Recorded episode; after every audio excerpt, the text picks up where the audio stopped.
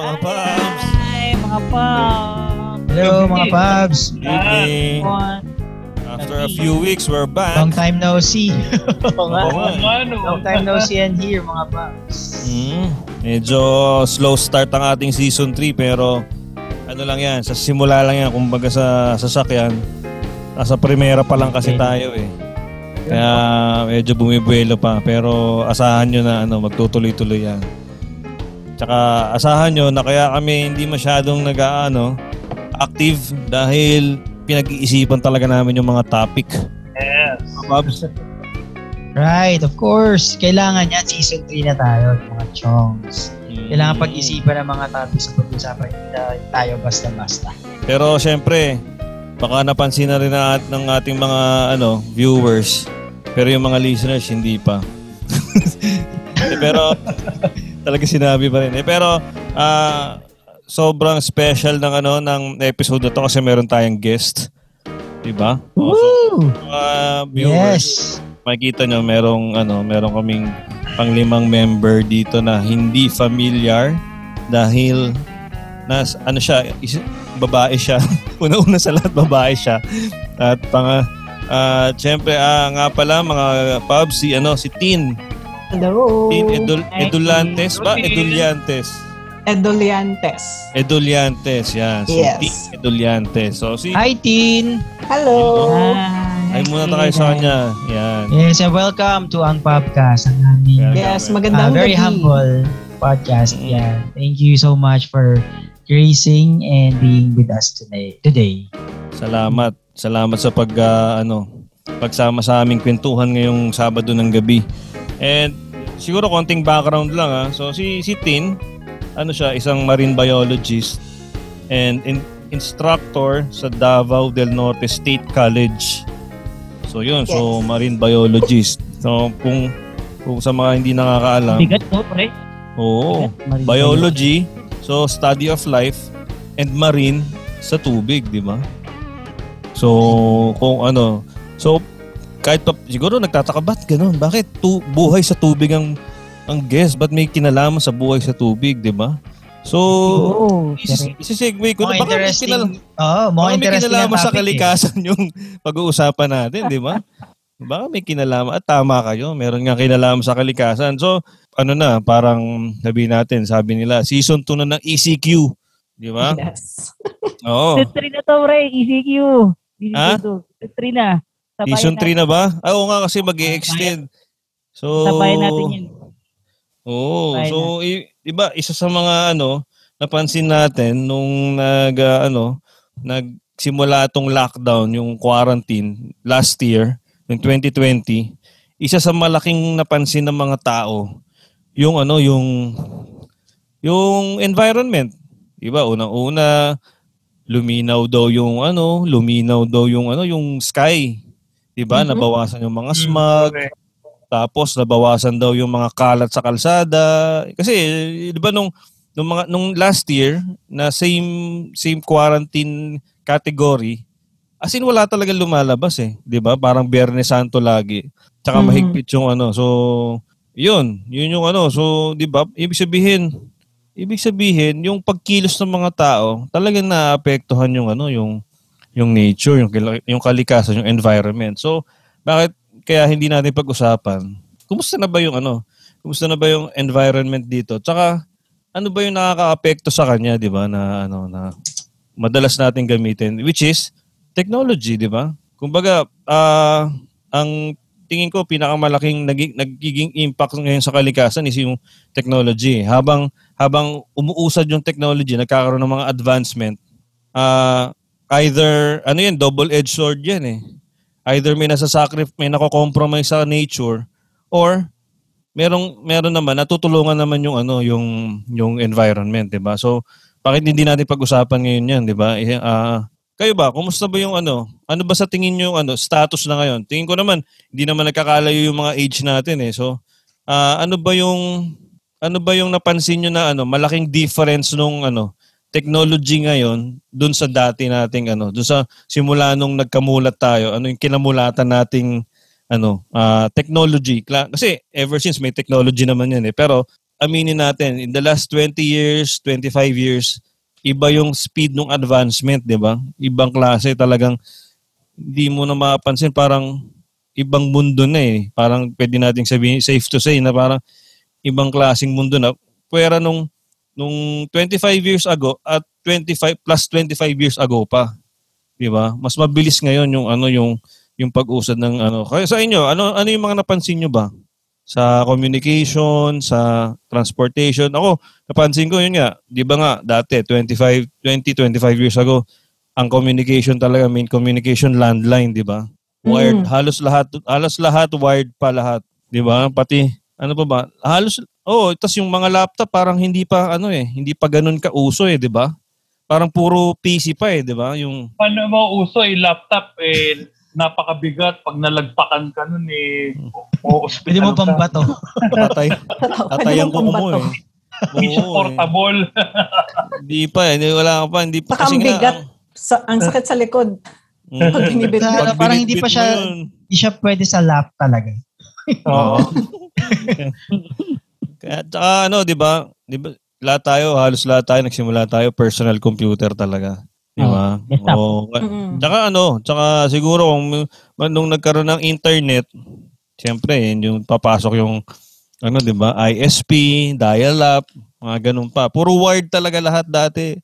Pero ngayon, 'di ba? Halos lahat wireless ni. Kulang na lang pati Correct. kuryente wireless eh. Pero siguro eh, hindi ko alam baka in the near future baka magawa na rin nila ng paraan 'yan eh, di ba? Eh, meron na sa cellphone. Di ba? May Ay, wireless ay. charging Ah, na tayo. oh, sa bagay, Oo oo nga, yung yung, nilalagay na lang yung, yung cellphone ipa, sa... ipapatong na lang yung ano, oh. pero Yung may grabe, di contact ba? pa din, pero still, wireless, ano. Oo, yung charge, wireless charging. Kayo, ano pa bang napansin nyo sa iba pang aspeto ng ano, sa transportation, um, marami ng mga ano, Ako, no? ano, kapabs boss, sa un- unahan na kita sa transportation, ito talaga pa yung pinaka nakakinatuwa ko eh. More on, more on sa innovation to eh. Or, di ba, Ah. technology na rin.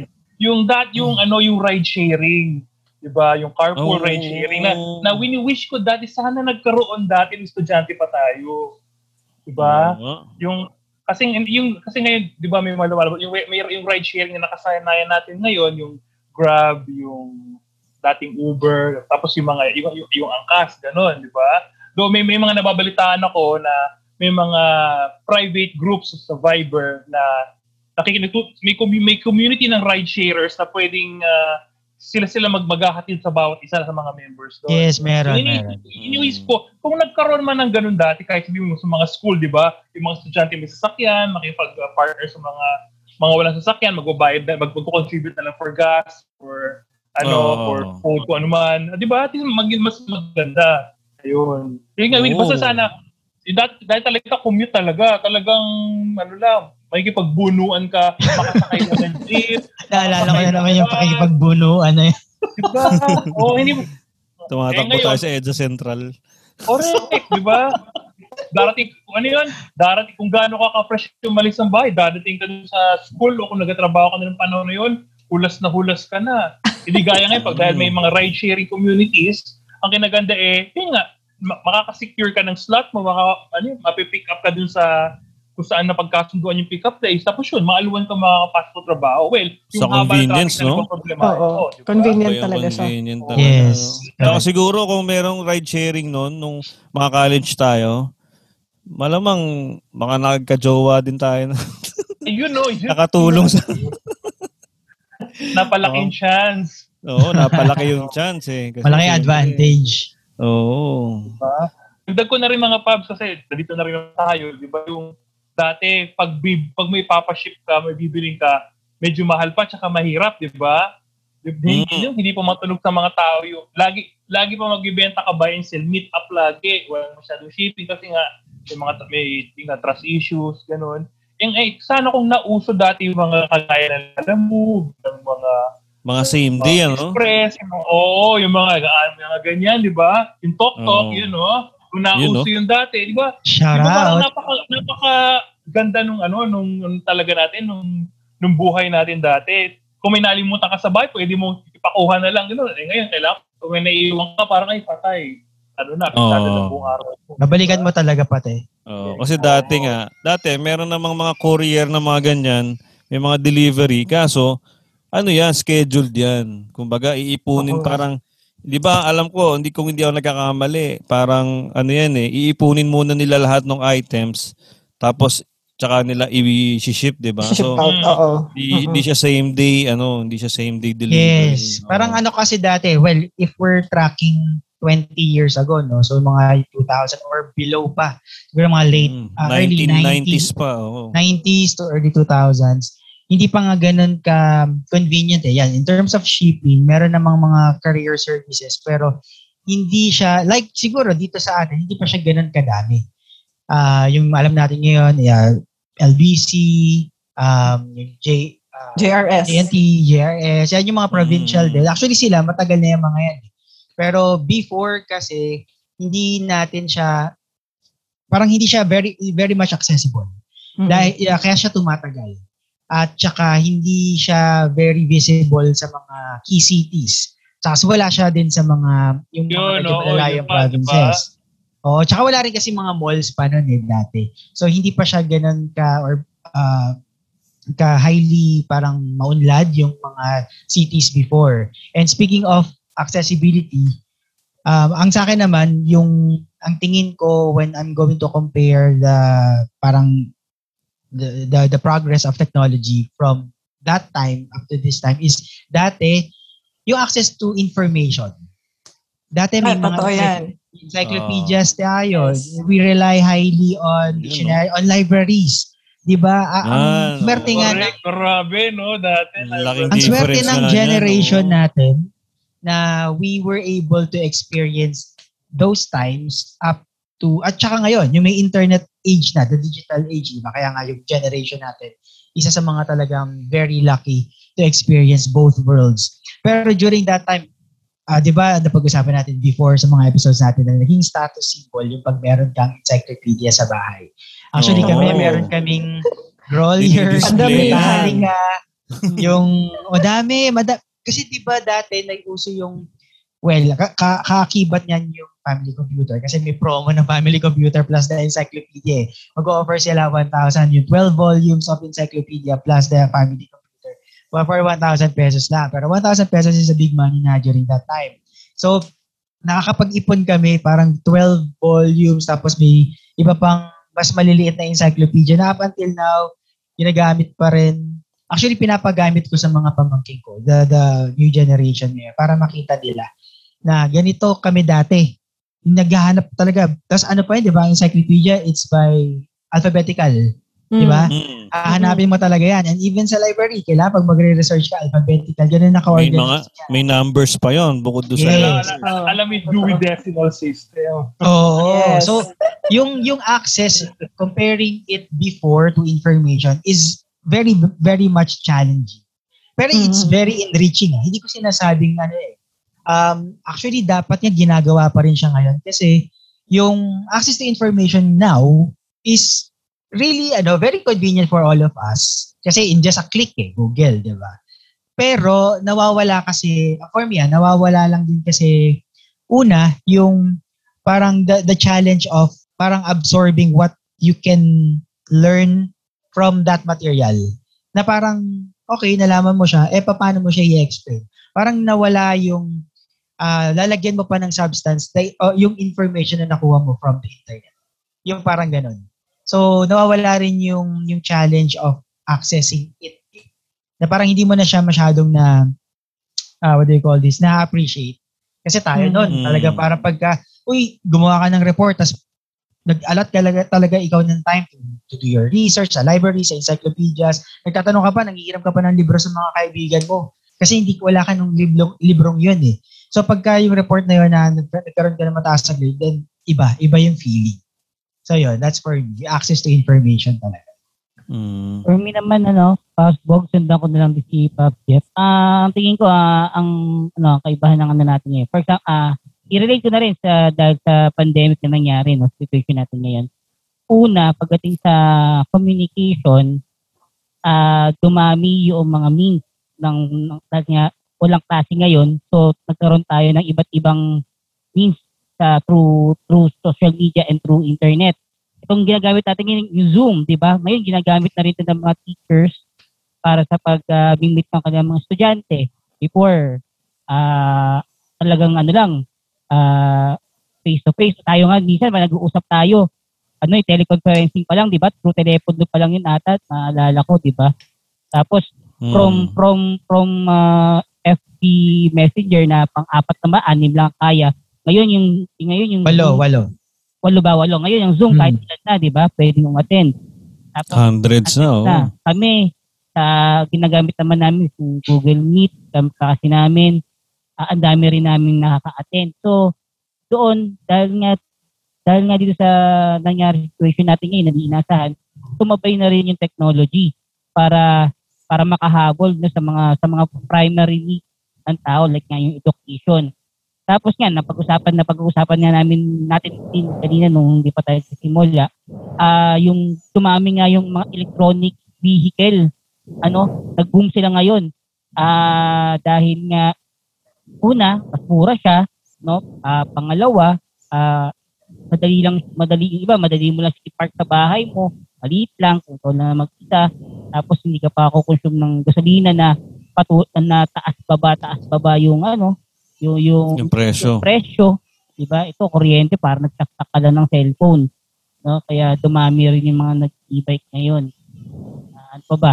Um, tapos ngayon, pagdating naman sa health, napansin nyo, marami ng ah maraming nagpo-post na, na nag-bike sila ng ganito kahaba, nag nag kasi ng ganito kahaba, naglakad sila ng ganito kahaba. Ah. Sorry, sorry na to.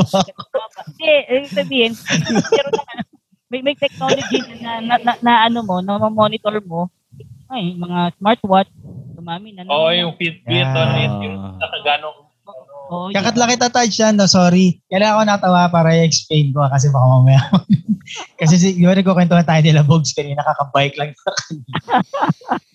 Hindi ako rin naman, minsan tumatakbo rin ako. No? Namomonitor mo na, napopuso na nga, di ba kung ano. Namomonitor mo na Mm. kung ilang calories yun na ano, Kompleto, no? Data. data. Uh, geotag lang yung ginagamit, di ba? Alam mo kung saan ka na nakarating. Sa, kumbaga, so yun, dahil nga due to pandemic, naging health conscious ang tao, naging more environmental friendly kasi at dahil nga pag ano natin na, na gusto makahinga ng ano eh, ng mundo dahil nga dahil sa, sa virus na nangyayari. So yun, sumabay ang technology sa current situation natin ngayon. Kaya tingin ko yun yung naging ah difference yung technology noon sa technology ngayon kasi mas sumabay siya kung ano nangyayari. Mm. Akin naman, regarding the technology ng 20 years ago, siguro number one sa transportation kasi I'm from Mindanao. So, pag pumupuntang Maynila dati, talagang ang tagal. Kailangan mong magbiyahe sa barko kasi sobrang mahal ng eroplano. Mm. So, pag boat Mm. yun, two to three days ang aabutin Grabe, mong days, travel. days pala binibilang Days, doon. yes, days siya. So ngayon, makakarating ka na ng Maynila ng two hours lang. So, okay na yun, di ba? Compared to two days before. Oo. Kasi sobrang ma- Yeah. sobrang mahal ng plane dati. At saka dati, PAL lang pa lang yung nagta-travel. Yes, ngayon, tama. mas marami ka ng options, di ba? So, may, Yeah. Cebu- may Cebu Pacific, may ano pa ba? Yun yung Asia. na yun, ano yun eh. Ortigas ng Tipolo na yun, ha? Yun. Yung two, yung two hours. Gawin mo, mas bilis Ah. biyahe mo. Oo, so yun nga. So parang isang difference talaga nun. Major for me kasi nakapagbiyahe ako dati nung bata pa ako na papuntang Maynila and talagang boat yung sinakyan namin. Tapos parang sa boat, sobrang sikip. Makikikain ka pa, ah, kakain ka pa doon. Siyempre, Sharing maliligo. So ang dami mong, ang dami mong bibit-bitin as compared to traveling by air ngayon na sobrang iksi na lang two hours. So Oh. less less less expenses, less yung dala. And yung ano din, yung mga gamit sa bahay. Kasi ah, maalala ko dati, medyo mahal pa yung rice cooker. Eh ngayon, sobrang mura na ng rice cooker kasi ang dami nang nagpo-produce, marami ng Ah. bagong innovation sa sa rice cooker. So, mas napabilis yung buhay, kumbaga. Katulad na lang din ng um, mga vacuum cleaner, um, ngayon may vacuum cleaner na pwede mo nalang ilagay sa sahig. Tapos, Oo nga. okay, oo. siya nang mag, ano, bahala na siyang maglilinis. Nadidetect niya yung dumi, Oo. no? So, siya. Alam ko dati laruan lang yun eh. Totoo pala yun na vacuum At cleaner. saka ano, di ba, dati natatawa ko, paano ibenta yung mga vacuum cleaner dati? Kilala ko yun, bahay-bahay. Bahay-bahay. Oo, Ay. ngayon online na lang. I-demonstrate sa bahay nyo yung paano gamitin yung vacuum cleaner. May jingle pa nga yun, di ba? Oo. Oo. True, true. Ngayon na, bibili na sa, gamit ng cellphone mo, mabibili mo na sa Lazada, i-deliver na sa'yo. Oo. Hmm. Tapos isang napansin ko is, siguro nung college ako, yung gamit namin sa school, sa laboratory, parang ang low-tech. Tapos ngayon parang, wow, ganito na ang mga microscopes. Dati kasi, ang sa school, wala, wala pa kami nung electronic na microscope. So, Kailangan mong maghanap ng light para ano. So, nitong recently, ang mga ginagamit na ng school, yung sinasaksak na lang. so parang, okay, Oo. ganito na pala kabilis. So, masyadong, ano, masyado ding mabilis yung advancement ng technology natin. Pero maganda rin naman kasi mas napabi, ah, paano bang term nun? Mas um, easy for us Oo. na gawin yung mga bagay-bagay. Instead na dati, ganito yung process, it will take you a long time. Ngayon, Oo. with technology, with the advancement of technology, medyo na-shorten yung mga steps na yun. So, yun. Yun yung mga napansin ko na Less parang time feel and for effort. me. Yes, oh, for me, parang ano siya, major difference from, hindi nga iba 20 years eh, less than 20, ah, oh, less. Less pa, no? Less Tanong pa, ko yeah. lang, tanong ko lang Tina, na na-intriga lang ako. Yung microscope ba ngayon may sinisilip pa rin o nas, nasa monitor na lang? Kasi alam ko, Ah, Pwede na yung may may ikakabit ka sa microscope mo na makikita mo na sa monitor. mm, kasi So- dati, 'di ba? Talagang ano kayo Oo. eh, parang isa-isa lang ha, o nakapila kayo doon sa microscope, True. sisilipin nyo. True, Kasi true. nga, eyepiece lang siya eh. Oo. Ngayon, pwede na i-project, i-ano. Oo. Totoo. Tapos ang isang sobrang natutuwa ako na a- ano sa technology is yung digital camera. Oh. Kasi so, that I mean. 'di ba? Hanggang 24 36 shots lang tayo. Naabutan niyo pa 'yon? Hindi. Oo. Yung oh, yung film, 'di ba? Oh, hindi ganun parang- ba? Yung Nung nasa- ikot pa hanggang... Nung nasa broad nung nasa Broadway kami noon, film pa yung dala namin Yung eh. Oo. Tapos ang ang sobrang natutuwa ako kasi sa like sa field namin, sa marine science, kung magdadala ka ng camera underwater, so syempre kailangan Yung ng nga, casing oo. kasi kasi nasi, Mm. masisira yung hindi pwedeng mabasa ng tubig yung yung camera mo. So kailangan mo ng casing ganyan ganyan. And then nung limited ka pa sa 36 shots, so kailangan mo talagang piliin kung ano yung ano yung paggagamitan mo ng shots mo. Eh ngayon, Oo. parang okay, depende na sa kung gaano kalaki yung memory ng memory Camera. card mo. So, which is sobrang okay. Parang, at saka sobrang bilis Oo. na nun. So, ang bilis Mas ng madali. transition. Mas maraming nakaka-capture ano. Mm-mm. pwede ka, so, pwede ka mag-delete pag hindi mo nagustuhan yung ano. Oo, oo. Unlike sa film, pag Mm. ano, nag-consume mo na, wala. Wala na, oo. Tsaka alam ko, syempre, pagdating sa buhay sa ilalim ng dagat, hindi mo naman makokontrol yan talaga eh, di ba? So, Oo. kailangan hanggat maaari, hanggat makukunan, hindi mo alam kung yung moment na to, mauulit pa. So, Oo, dapat at saka- makuha mo na eh, makunan mo na eh. At saka yung tipong pag-develop mo ng kuha mo, ay hindi pala clear. Hindi mo So, pala Wala- na-focus, wala- no? ano, na hindi malinaw. Oo. After- oo, so after unlike nung ngayon sa pa. digital, oo, sa digital, parang nandun ka pa sa ilalim, pwede mo nang i-review na, okay, clear pala tong nakuha, nakuha ko, so okay na tayo. So parang ganun. Mm. Saka yung underwater na mga action camera, ang liliit, Oo, no? ngayon. Pwedeng, di ba? Nino, Pali- no? Paliit na ng paliit, ano? Oo, Palito, ilalagay mo lang siguro sa ulo mo. Oo, lumalangoy ka, nakukunan mo lang. totoo. Kaya, ibig sabihin, mas maliit, mas pwede ka pang magbitbit ng iba pa. Iba, oo. Oo, kung meron ka pang Oo. ibang gadget, kung Yung meron ano ka ba, pang... yung yung tangke ba sa likuran, lumilit pa, may, pa- ano ba, may nag-invento na bang palitin yun? Ah, so far wala pa. Wala pa. May, mahirap paliitin nyo kasi capacity talaga ng Oo. oxygen ng ano dun eh. Uy, pero napanood niyo yung ano, news na may pumuntang Filipino scientist sa third deepest part ng Earth. Ah, yes. The other day yata. Tama ba? Ayun, Nabalita so- siya. Hindi ko ata na yan. third Oo, deepest so ano ano part. ba yan? Sa, sa Philippine Ah. Trench. Yeah. Mm. So ano siya. din yun. So I mean, the submersible is a product of technology.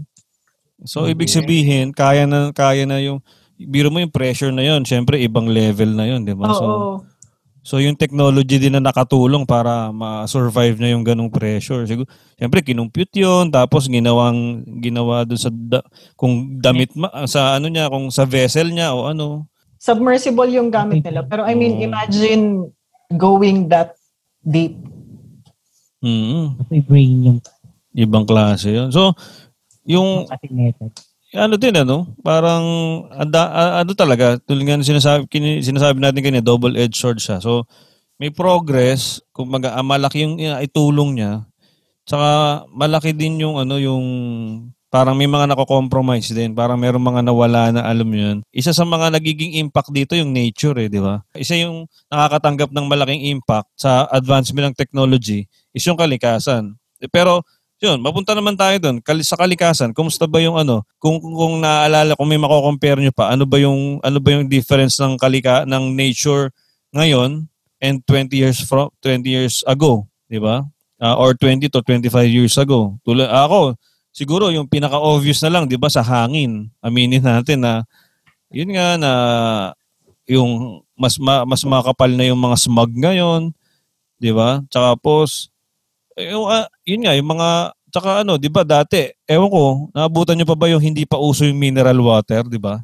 Pero Mm. ngayon, hindi pwedeng hindi ka naka-mineral water sa bahay, di ba? Oo. Dati, alam ko, pakulo lang, tapos, Ano na eh. Tapos purifier. Mahal-mahal pa ng purifier noon. oh, eh, hindi pa, tsaka hindi pa lahat, di ba, hindi rin lahat naka-purifier. Eh. Kumbaga, nakaka-survive ang tao na ano lang, top lang talaga, di ba?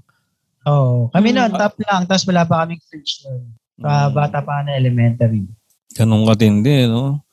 Tapos yung ano, 'di ba, mapapansin natin yung ibang mga yung ibang mga lugar na o mga open space na nadadaanan natin na pinupuntahan natin na Wala na. na, da- na dati damuhan lang na ano, ang sarap tumambay, ang sarap mag ano, mag- manood ng sunset o kung ano man o, o yung mag-picnic-picnic pero ngayon, 'di ba? Oh, puro building na, puro hindi man building, factory o kaya office o kaya parang commercial establishment. Ako, yun yung mga sa mga major na napansin ko eh. Kaya ano bang ano nyo? Sa akin, ano, yung mga dating, da- well, dito kasi sa amin dati, parang yung road maliliit lang. So ngayon, in-expand na siya. So, yung mga dating may puno-puno pa sa gilid na medyo madami. So, Oh. nata- na, na, natanggal na yun kasi, ano siya, kasi, yun nga, Sa um, road expansion widening. or road widening. Tapos yung Oh. isang napansin ko together with the advent nitong murang um, air flights, tourism. Dati yung mga beach na parang walang nakakapansin, ngayon parang oh, dami ng resort. Oo nga, oo nga. So dagsa din yung mga tao sa mga ano sa ibang sa ibang lugar. So katulad nung Mm. experience ko dati sa Coron, nung nandun ako nung 20, 2006, 2007. Parang mapapansin ka talaga na, uy, turista yan siya or hindi yan taga dito. Pero ngayon, pag pumunta ka doon sa Coron, talagang sobrang hindi mo na ma-differentiate yung locals at yung tourist kasi parang sa sobrang dami na talaga dami na ng ng tao. tao. Oo. Tapos yung tricycle dati, parang mabibilang mo lang sa kamay mo. Pero ngayon parang may traffic na dahil sa tricycle. so, nga. so ganun. So, yung yung transportation din, meron din siyang dinadala to the area na kung saan siya pumupunta. So parang progress in a sense na Mm, may may mura kang flights going there. So Mm. the area should parang nag-ano din sila nag-anticipate, uy, madami nang pupunta dito. So Oo. tourists, oh, it, it increases the economy din. So, tanong nila. ko, ang tanong ko dyan, ano yung, di ba, yan, doon, doon dinadagsa ng mga turista. Ano, may nagiging toll ba doon sa lugar? Meron ba, meron ba parang may mga nasa sacrifice? Meron ba parang napapabayaan dahil sa dami ng turistang punta ng punta doon sa lugar na yun? Ang napansin ko is yung na-expand yung dating hindi pa nagagalaw na mga areas. So parang dating, um, let's say, beach, na-change na yung natural ano ba niya, kasi nako-convert na siya to to Commercial, resort, oo. ganyan. Oo, commercial. Tapos dumadami na din yung commercial establishments. I think which is the same case sa madaming lugar, not just in Corona. Pag ah, very accessible na siya sa mga tao, nagkakaroon ka talaga ng mga changes with the, your environment. Kasi alam naman pagpunta ng mga tao doon, wala silang titirahan. Mm. wala silang pagkainan. So parang minsan yung lugar nag adapt to the incoming flux of the people pero minsan nasa-sacrifice din nila yung environment. Oo. So, ibig sabihin, yun nga, pwede nga, dahil nga para paggawa ng resort yon may mga puputulin na puno, may mga iyaan, yung ano, kumbaga yung mga natural na nabubuhay doon. Siyempre, tatap, tatabasin yun para magtayo ng concrete na ano eh, di ba? Tapos siyempre, hindi, ang pinaka, pinakamalaking ano dyan, pinakamalaking nag-create ng impact dyan yung waste. Kasi siyempre, Mm. mga turista, may mga ano yung yan. mga, yung, yung nangyari sa Boracay, yung kinompromise Yung nila yung waste system nila na pinadidiretso na doon sa dagat. Oo nga, yun Kaya, pa. kaya sila na, kaya, na, kaya naipasara siya for a, for a time dati Mhm, para oo. ayusin. Nakakalungkot lang na ganun. Yan, nakaka- nakakalungkot talaga. Di ba? Nakakatawa. Ang ganda ng lugar. Biglang, Oo. Hindi Para natin lang- alam, no? Sa likod pala nung kagandahan na yun. Parang Wala hindi pa parang hindi pa handa yung ano eh, yung island sa ganung karami na yung parang hindi natantya, 'di ba? Parang dapat yata ganito karami lang for this time, alam mo 'yun. Oo. So dumudumog. Pasbog. Ah, po. Pasbog. Oh, nasabi mo na rin yung dami, no? Ang dami ng tao. Ah, madagdag ko, dahil nga patuloy paglaki ng populasyon, pagdami ng tao, makapasin niya padami ng padami rin ng subdivision. Mm, totoo. Parami ng, Mm, parami mm. ng parami ang subdivision. So, anong mga kinakat niyan, di ba? Yun yung mga lupa. Yung mga ano, mga... Yung pa, un- yung sabi mo puno. na- nakikita mo, da- nakikita mo dati, puro damuhan, puro puno. Mm. na nabili na yan ng, ano, ng isang company Developer. or isang Oo. developer. So, nababawasan yung ano, yung mga nakikita natin ng mga mga land na ano no, na dati puro puno naka, nakatayo ngayon puro bahay na.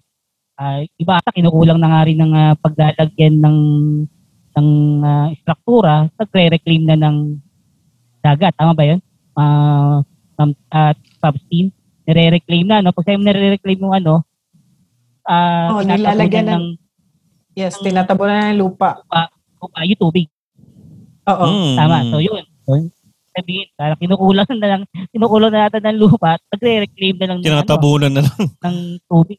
Tatabunan niya yung tubig, di ba, ng lupa para patayuan. Tayuan Ano? ng establishment. So, ayun. So, sa pagdami ng populasyon, tayo ng ano, negosyo, yun. May mga nasasakripisyong ah, anyong lupa, anyong tubig, para ma para sa pag pagkatayo ng ganitong mga klaseng establishment.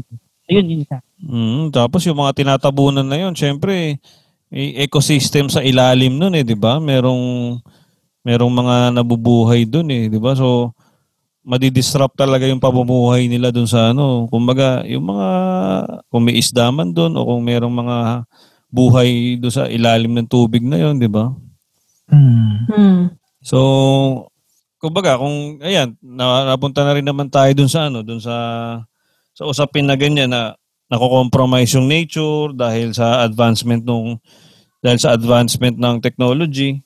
So, tingin nyo ba, in a way, parang kalaban ba natin yung technology? Kalaban ba, magkalaban ba sila? Kalaban ba ng kalikasan yung, yung technology?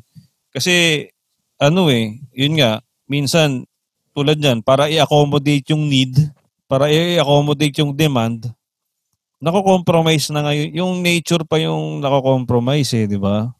Pero tulad kanina nung sinabi natin, di ba, hindi naman, minsan yung technology, ginag, inaano siya para maging convenient sa atin, saka para mapadali yung mga buhay natin. Pero, yun nga, nako-compromise yung, ano, yung, yung nature. Tingin nyo, ano sa tingin yung ano dyan? Ano bang parang pwedeng nagiging factor dyan kung bakit nagiging ganun yung, yung ganun yung dating pagka tinignan mo sa angulo na yun na nako-compromise yung nature. Isahan ko na passboard, no? Sige bro. Ah, okay. Ah, yung oh, walang masama sa technology. Okay yan. Maganda yung mga sabi natin na convenient ka sa tao. Ang naging masama lang kasi, yung mga gumagawa is kung hindi kino-consider yung masamang maidudulot sa environment at sa tao rin at the same time. Ah, gusto ko yung tanong mo, Pops Bogs eh. Kasi yung, yung pag, pag ng advanced na technology, ito noon, noon ko pa ito nagiging discussion kahit sa asawa ko, minsan nag, kasi IT yung asawa ko. Minsan nag, nag-discussion kami. Ano nagiging problema pag, pag, pag ano ng palaki, pa, pa-advance na pag-advance technology. Ang, ang like ko sinasabi, nagkakaroon tayo ng unemployment, no? Kasi dahil kaya ng kaya nang gawin ng isang tao yung ilang ilang trabaho, ilang gawain nababawasan ngayon ng ng trabaho yung mga taong dapat nagkatrabaho noon. Parang redundancy, ano? Oo, di ba? Yun yung pumapasok. Trabaho. So, ang nangyayari, tumarami ang tao na walang trabaho. At yung mga taong walang trabaho, anong, anong kinakauwian nila? Di ba? Makaka-apekto yung ang walang, ang walang trabaho ay maaaring maka-apekto rin sa ating kapaligiran. Di ba? Sabi mo nga, nung, nung ano, dati, ah nung itong pandemic ka, nawala yung kalat. Eh. Di ba? Di ba? Kasi nga, nawala yung Mm, Nawala mm, mm. nakatambay na lang sa nakatambay na lang sa ano sa bahay. Wala, wala, walang lumalabas halos, walang tambay. Oo. Eh pag wala ng trabaho ang tao, 'di ba? Malamang nasa labas sila ngayon. Pangalawa, ah ang mahirap kasi doon sa mga advanced na technology na hindi iniisip ang ano, sa environment kasi ang una nilang inisip yung kita. So hindi na Mm. hindi na nila naisip na ay masama ito sa ano or maaring baka naman maubos natin yung natural resources natin pag ito ginagamit natin. Tandaan natin ang mga raw material ay nauubos din, 'di ba? Mm. Nauubos din sila. No, pasalamat nga tayo yung iba, 'di ba? ah ma- mayaman tayo. Kasi nga naman paano pagdating ng araw yung sunod na generation natin na wala ng datatnan. Tulad na for example, ang, ang paggagawa ng isang struktura, isang bahay, ah kung mapapansin niyo ba, hindi ako familiar sa mga ano, ah, ginagawa ng mga ng mga construction ah sa construction na. Pero yung mga batong ginigiling, yung mga batong ginigiling, 'di ba? Ah, saan ba galing yan? Hindi Hmm. ko alam kung yan ay sa mga pinakwaring na bundok Oh, mga bundok. Hmm. para ano, para gawing kalsada, gawing ano, baka sana may makaisip na alternatibo sa pag, paggawa ng kalsada, semento na hindi na hindi na kailangang tapyasin pa yung kabundukan natin, hindi pa ano yung mga, mga yun. Kasi maraming maubos yun eh. Pangalawa, ah maraming nag maraming maraming Pilipinong inventors ang nagsusulong ng mga hydro engine ba tawag doon? Solar power engine, hy- yung hydro Eh, engine. Yung mga renewable, ano, Hmm. Renewable Oo, energy. so, resource, power source. power source. Yung meron pa ako narinig dati, parang Jetropa ba ata yun? Jetropa na plant, parang sa oil, parang gano'n kasama, Mm. parang sa fuel. Daw something gano'n. Kasi, ano siya, kumbaga, yung iniinit ngayon na gas, di ba? Before, di ba, nung wala pang, wala pa tayo tinatawag na Euro compliant, tapos gano'n eh. Diba, yung- Mm. Sa gas, oh. Ano pa lang, leaded, ano, di ba, Either ano natin, diesel, ganun gas, sobrang o ano. gas o yun man, nakaka-apekto sa ating ozone layer, nakaka-apekto sa ating kalusugan pag pabuguhan ka ng mga tambuto ng open muffler, mga ganyan, di ba? parang binabaril, parang ganun. So, ayun, hindi ko alam kung bakit bakit hindi yun may sulong, di ba? Pero yun nga, kagandahan, may mga taong nag, uh, masigasig pa rin nag-iisip kung paano tayo makakasabay sa pag-progress ng isang lugar na hindi naapektuhan yung ano yung environment. Sana nga ma-consider yun. Parang unang step na tong ano, tong electronic, vehicle, no? So, ayun, yun lang para sa akin. Ang nasa Oo, oh, yun. Ano pa eh, ah, may dagdag ko lang ah, yung dun sa sinasabi mo nagiging redundant yung ano, yung kasi nga nagiging automated na yung ano, yung mga mga bagay-bagay sa mga factory, sa mga offices, nagiging automated na yung mga bagay eh. So, ah may connect ko lang yan Si- since ano na, since para maging automated yan, gagamit ng mga computer yan, gagamit ng mga ano yan, ng mga chips, ng mga ano, 'di ba? Eh, kung ano mga electronic Software. devices. So is ako napansin ko yun yung isa sa malaking ano eh, advancement ng technology na na halos kulang na lang mag-take over talaga sa atin yung mga ano eh dami na halos lahat computerized na eh, 'di ba? Tapos ang mal- matindi pa niyan, yung mga computer na yan, yung may hangganan yan eh, 'di ba? Hindi naman yan ano eh, kumbaga laging ewan ko ba kung hindi ko alam kung marketing ba yan o ano, pero talagang aabang, pag sinabi nilang, oh, five years mo lang magagamit yan, imbis na ano, talagang hindi na siya ma-upgrade, bibili ka na ng bago. Di ba ganun ang uso ngayon? Yung parang, yung, tulad, tulad sa cellphone, di ba? Pagka may mga cellphone na magagamit mo lang for uh, for a few years, di ka tulad dati na talagang yung 3210 mo sa uh, anim na taon na, pitong taon na, Actually, Ngayon, pwede pag- pa yan hanggang ngayon. Oo, oh, oh, oh, di ba? Pwede pa yun. Kung ang habol mo, i-text ay tawag lang. Oo. Oo. Pero ako parang ngayon, mas gusto ko na nga yung text at tawag lang. Di ba? Pero dun sa mga bagong cellphone ngayon, sa mga bagong computer, o kung ano man computerized, ano siya eh, replacement siya kaysa repair eh, di ba? Kaysa update eh. Talagang map- ma-force tayong mag, mag ano eh, mag replace ng mga ba- mga gamit eh. So, saan napupunta yung mga ano yun? Sa, saan napupunta yung mga dinidiscard nating mga ganyan, di ba? So, alam ko, eh, ang tawag nila dyan, yung mga techno trash eh, di ba? Alam mo, Ay. buti nabanggit po yan, oh, Pops Box, no? Kasi, ah nung nagpunta ako dito sa Lucena, sa SM Lucena, ah particularly, meron siyang isang lagayan na parang parang doon mo ilalagay lahat ng mga Electronic waste? patapon mo na Ah, electronic galing. Oo. Hindi ko lang alam. Hindi Pero ko lang bihira alam yan. kung may nakakaalam Buti- sa inyo. Oo nga. Bihira yan. Sobrang Oh, pero- bihira. Ang, ang, kasi, ang gusto ko lang malaman, okay, ilalagay ko yun doon. Anong next gagawin ko doon? Hindi ko alam. Baka May, may nabasa ako na ano siya, parang nire-recycle nila. Yeah. So, pwede kang maka-extra kasi ng metal from the electronic gadgets. Yep. So, parang ipaprocess siya ulit para makukuha ulit yung yung metal na pwede mong Mm, makuha doon. Yung mga So, yung- conductors, yung mga ano. Mm-mm. Ano mangyayari sa plastic? Plastic yung iba doon, di ba? No, di, Kung yung pwede, metal, tapang plastic. pwede rin ano. I think paglagay mo doon, si malamang may segregation, ganyan. So, the battery Mm. goes there, ganyan, ganyan. And then, Okay. parang kasi may researchers sa Australia na ganun yung ano niya eh, parang waste products from the gadgets and then parang extraction of um metals. Mm. Pero very rare yung ganyan na kasi nagtanong kami dati like sa um dito how do you, how do we uh throw our electronic waste kasi like Oh. Yes. Kung may TV ka na bago na hindi mo na ginagamit, ganyan-ganyan. So, paano mo siya i-dispose? Battery ng cellphone. Sa sobrang bilis masira ng cellphone din ngayon. Sa sobrang bilis nating magpalit ng cellphone. Paano siya i-dispose? Hindi mo, alangan naman, ilagay mo lang siya doon sa labas. Ilagay mo siya sa basurahan. Oo. Pero commonly, yun ang nangyayari. Kasi Oo. yung mga tao na hindi naman talaga sobrang maalam sa ganun. Eh, since tin nga pala, kaya din ako napunta dun sa ganung topic, yung techno trash. Gusto ko rin, parang naiintriga din ako anong effect niya sa ano eh sa marine life. Kasi alam ko, syempre, hindi, eh, tayo, napapaligiran tayo ng tubig. So, Oo. hindi malayong, hindi malayong ano eh, karamihan Ah. sa mga trash na yan, medyo, alam mo yun, napupunta rin sa, sa ano, sa, sa So dagat, far, di ba? wala pa akong nababasang effect ng techno trash. Pero baka malamang, hindi lang ako familiar. Mas familiar ako sa raw material na let's say yung mga metals. Meron siyang Ah, effect to the marine environment. So parang let's say mercury. So yung mercury, Mm, napupunta siya sa mga plants, nakakain ng isda or nakakain ng higher higher level na predator tapos bumabalik din siya at some point na nakakain din natin Na tao.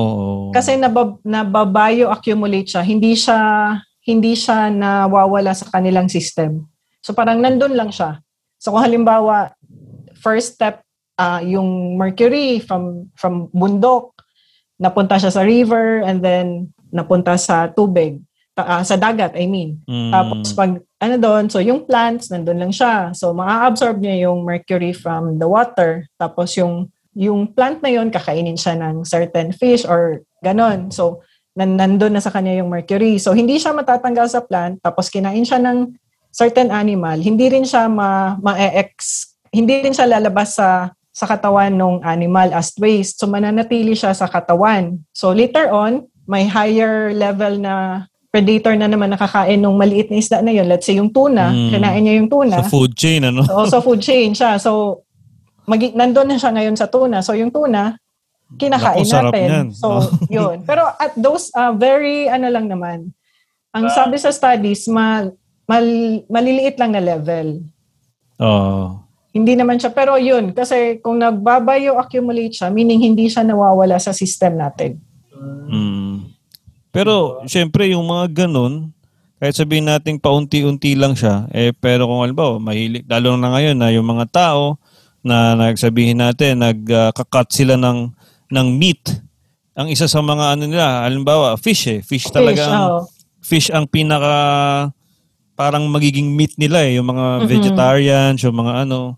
So, 'di ba, ibig sabihin, dahil malaki din naman na nagko-consume niyan, malaking part ng population na nagko-consume niyan. So, yeah, na- nag-a-affect din yan. So, nabanggit mo no na sa raw materials pa lang no, kumbaga naapektuhan na talaga yung ano, yung dagat kasi nga ano eh, yung yung doon pa lang sa pagmimina eh, 'di ba? Pagmamay ng mga raw materials na yan Yes. pagka, halimbawa, sabihin natin, kung sa bundok man siya minamine, hindi naman lahat yan makukuha nila eh. Di ba? O kumbaga, may mga, siyempre, ano yan eh, parang... May natatapon sinisi- talaga Oh, sa may ano. natatapon eh, di ba? Tapos, pagdating pa sa factory, habang ginagawa siya, siyempre, doon na nila parang ini-sculpt yan or doon na nila fino-form yung gadget o kung ano man. Yung mga excess excess raw materials talagang nagiging waste eh, no? Yes, and So- most of our waste, although sinasabi nila tinitreat naman nila, pero I don't know how efficient yung treatment ng wastewater before siya i-disposed sa dagat. Mm. Pag, O, pwedeng- pagtanong ako, ano, pag, pag pagtanong ako kay, kay Papsin, no, paano yung mga, ano, yung mga ah, transportation natin when it comes pag naglalayag sila? Yung malalaking, ano, malalaking mga barko, ah, may ano, effect din ba yan sa ano? Kasi ako kadalasan lagi ako sumasakay ng Roro eh, no? Ah, tapos may nakikita ako sa ano, lagi, hindi ko alam kung may mga nakatambay, hindi ko alam kung ano mga kasing tanker yun, kung ano mga laman. Upstage, ano daw yung Roro? For the sake of our listeners. Roro, roll and roll out. Roll in, roll out. Tama! Hindi. Tama ba? Roll, oo nga, roll in, roll out. Oh, Roll in, roll out. oh, yun yan, yun yung ano, yung mga... Di ba roll on, roll off? Pag ginawang karate kid. Basta yung, yung, yung mga sakyan nyo, sakay nyo lang sa Roro. Dadalhin na kayo. Parang barko. kung ako, Mm. Parang barko siya. Maliit na barko. Sakay Yes, yes. Maliit na barko, sakay mo yung sakyan mo, parang ganun. So, kasi nga, di ba, yung iba, yung mga gasolina, yung mga ano, ina-travel mo pa yan sa ibang lugar, so ka sakay sa ano, sa, sa barko. Ayun ang curious lang ako, bukod siya syempre sa mga, sa mga, una, ito, ito yung nagtatanong, ano, yung CR ng ano, yung CR ng barko, pag, saan napupunta yung ano noon, di ba? Yung waste. single, Oh. yung waste. Ayun, kasi, so, tapos di ba, syempre, lagi may kumakain na ano doon, hindi mo makakontrol yung tao, ba may kain na ng kain ticket, di ba? So, ang tanong ko ngayon, yun nga, nakaka-affect pa yung mga ano, kasi wala, parang wala tayong control dito, hindi mo pwedeng hulin. Huli ka. Yes, Tapo ka na- nakaka-affect siya. Yung mga ganun, yung mga siya, transportation oo. oo, via sea. Yes, kasi ang naalala ko nga dati, nung nag, nagbibiyahe kami from Mindanao to Manila, pag darating ka na ng, ano nga ba yung, yung port dyan sa Manila? Batangas or Hindi, sa ma- may dapitan. Yung sa Manila mismo, Manila, Manila, ano bang name nun? Breakwater. Yeah. May breakwater. Di ko, di ko na alam kung anong name. Basta bas- pagpapasok ka na ng, ano, malapit na sa Maynila, may, mapapansin mo na na nag-brown na yung tubig. Oo. Mm. Oo, as in nag-brown talaga yung water. So I think, ano siya, galing sa waste yun dati ng mga barko. Mm. Oo, So. Pero feeling gasoline ko ngayon, feeling ko ngayon, I think meron na siguro silang mas magandang system compared dati like 20 years ago. For for the waste disposal ng ano, waste disposal ng galing sa barko. Pero ang hirap to, no? Kasi kung yung ga- mga, mga fuel ba yun, mga, mga kulay itim, mga ano, kumbaga kung ngayon lang nila naisipan, alam mo, ngayon lang naisipan na makontrol siya. Pe- Pero ang trabaho niya, kasi di ba, ano yun, umiibabaw ba yun, or basta parang contaminated na masyado yung tubig. Hindi ko alam pa parang siya mapupurify, parang gano'n. Well, hindi mo na siya mapupurify. Mapu- an, hindi mo na talaga ata siya mapupurify. Pero since nagmo-move naman yung tubig sa karagatan, so na Lilipat-lipat. natatanggal siya sa water current o lilipat na lang siya. Madidilute siya through the through the water movement. Kumbaga parang na kakal, masaspread siya ng sobrang thin.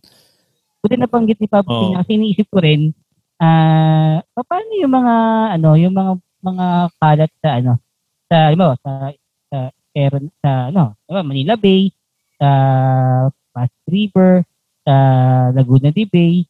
Sabi mo, tuma, tumatakbo lang, tumatakbo yung tubig, no? Ganun lang ba yun? Kumbaga, di ba, ang end ng Manila Bay, sa karagatan ng Laguna de Bay, di ko alam, ang, di ko alam, paano ko ma-explain yung, yung takbo ng tubig, no? so, yung, yung kalat, pag nag- nagaganon lang yun? Ha? paano siya nagiging, paano siya, kung, kung ganun lang siya kasimple na ina, naagos lang ng tubig, pero bakit siya nag-ipon-ipon? Para siya nagiging pollution? Paano siya nagiging kalat? Ah, kasi may ano kasi tayo, may mga iba-ibang water current, so may ibang direksyon. So depende sa sa ihip ng hangin. Ah, so oo. kaya siya minsan nadadala doon or Mm. napapadpad dito. Tapos yung dagat mismo, meron din siyang sa halimbawa pa high tide. So halos lahat ng movement ng dagat going towards the land.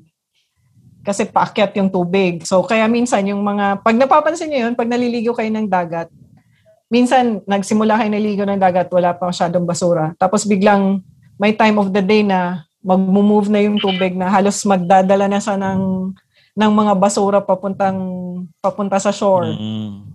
So Pampang. ganun. Yung pag-ahon mo, bigla ka nang may chippy sa mukha, ganun. Oo. Oo, ganun. Galing ano ba yan, pre? From ano, from Manila pa yan, napunta ng Boracay, Chipi na yan, pag ano. Pero Ay, hindi, yung- nasa, nasa Boracay din yung kumain ng GP. Ano, di ba? hindi galing Manila yon Hindi ganun ka-OE. Akala ko ganun. Hindi, hindi. Maraming ganyan sa Boracay. Kahit naman saan din. da, since ganyan, kumbaga merong may mga malalaking effect na may negative effect yung yung technology sa nature. Tingin nyo ba merong mga ano technological advancement na kaya kaya naman nating wala? Kumbaga, pwede naman nating i-sacrifice para lang mapangalagaan yung environment o ano ko mas Kaya mo okay bang naman. walang cellphone? Yun nga eh. Kaya ang Yeah, hirap yeah. din eh, 'di ba? Ang hirap mag ano, mag-isip tong ano eh, no?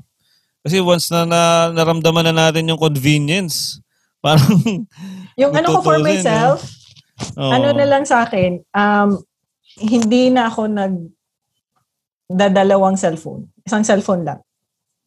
Mm, Yeah, parang meron ka ng mismong access to that technology technology advancement. Pero hindi mo na lang siya dadanian yung quantity itself. Kasi Oo. you know that it's going to be, if, if it's going to have some sort of an effect Oo. sa environment, Yes. So, hindi mo na lang siya. Pero somehow, balance eh, di ba? oh, kasi kailangan mo din siya ngayon, 'di ba? So parang Yes. okay, wag mo nang wag mo nang damihan. Wag mo na lang Mm. dam- i-moderate Oo. mo na lang yung usage Oo. or yung pagbili, 'di ba? Oo. Kasi pero kasi ang dami ngayon, tig, tig, dalawa, tatlong cellphone, so parang okay. Ah. So Oo, yun, kasi- yun yung sa akin personally ha. Isang isang cellphone tapos antay mo talaga na kung kailan masisira na siya saka ka bumili ng bago or Tsaka, oo. pag sobrang ayaw nang gumalaw ng ano mo, ng text. Sobrang hang na yung mga apps mo, no? Parang it Yung takes a while para ma-load. Oo. Kasi di ba ang sinasabi natin, well, kanina pa natin pinag-uusapan about technological or technology advancements. Ito kasi, uh, when we need to modify it, it's it's part of the progress eh. Diba? And Mm. also, ang pinaka-benefit niyan sa atin bilang mga mamamayan is yung convenience. First and foremost, the convenience that it brings us. Yan talaga yung hindi matatawaran because um, these, yung mga companies, mga industries na uh, nag-i-invest to create technological advancements sa mundo natin or even dito sa Pilipinas na lang. Um, it's part of the, I guess, moving forward. Eh. It, it really has this valuable impact not only to our everyday life pero as a whole eh parang if you're go if we're going to think of it if we're going to think parang on a bigger perspective marami siyang matut mas matutulungan of course merong sacrifice ako I personally believe na yung progress hindi wala siyang hindi pwedeng wala siyang repercussions. Mhm. Laging meron. Mm. Um, siguro na lang, yun nga, going back din sa question din kanina siguro, para sa akin, masasabi ko na uh, we need this, pero we have to learn how to moderate it. We have to learn how to regulate it. Hindi lang siya yung basta binigay sa atin to make our lives convenient. Pabor sa atin lahat yun. Sino bang ayaw ng convenience, di ba? Pero ang nakakalimutan kasi din natin is mas na ah, parang mas mas pinapakilala sa atin itong convenience na to. Meron tayong importanteng bagay na nakakalimutan which is yung taking care of our nature, yung environment natin. And speaking of waste management din kanina during our discussion, dito pa lang sa Pilipinas, alam na alam natin kahit saan tayo tumingin, kahit saan tayo magpunta, meron at meron at merong mga kalat. Diba? And also being part of the tourism industry, pagka when we do travels, when we tour different locations, pagka marami talagang tao, marami ring basura. That's uh that's a Na fact. Given. Yes, very Mm. given yan sa bundok, mapabundok man yan, mapa, mapadagat man yan, or kahit saan man. Kasama talaga yun eh. Kasi ang mga turista, well, um, dahil napag-aaralan natin yung iba't ibang klase ng turista, um, ano sila eh, may meron silang means to do whatever they can. And because travel always, brings uh, leisure activities eh. 'Di ba? And when you do leisure activities, ba, ah, 'di ba, parang aal- aalalahanin mo pa ba if um, may, may mga tao na inaala kailangan pa ba nilang alalahanin yung yung mga waste nila when they check into, into this hotel pagka nagpunta sila dito sa lugar where they do this activity alam nila merong gagawa niyan for them. So pag nandun ka sa hospitality industry kailangan din ma-enforce. Ako personally kailangan ang tingin ko dyan kailangan ma-enforce ma-implement very very strictly and incessantly yung yung ano nila eh yung yung policies nila when it comes to waste management. So I think yan ang isang isa pang malaking problema. More than the ano eh parang tingin ko hindi naman kalaban si technological advancement. Kasi yan talaga ang way natin. Hindi naman tayo la- hindi moving naman- forward naman yan tayo- talaga. yeah moving forward.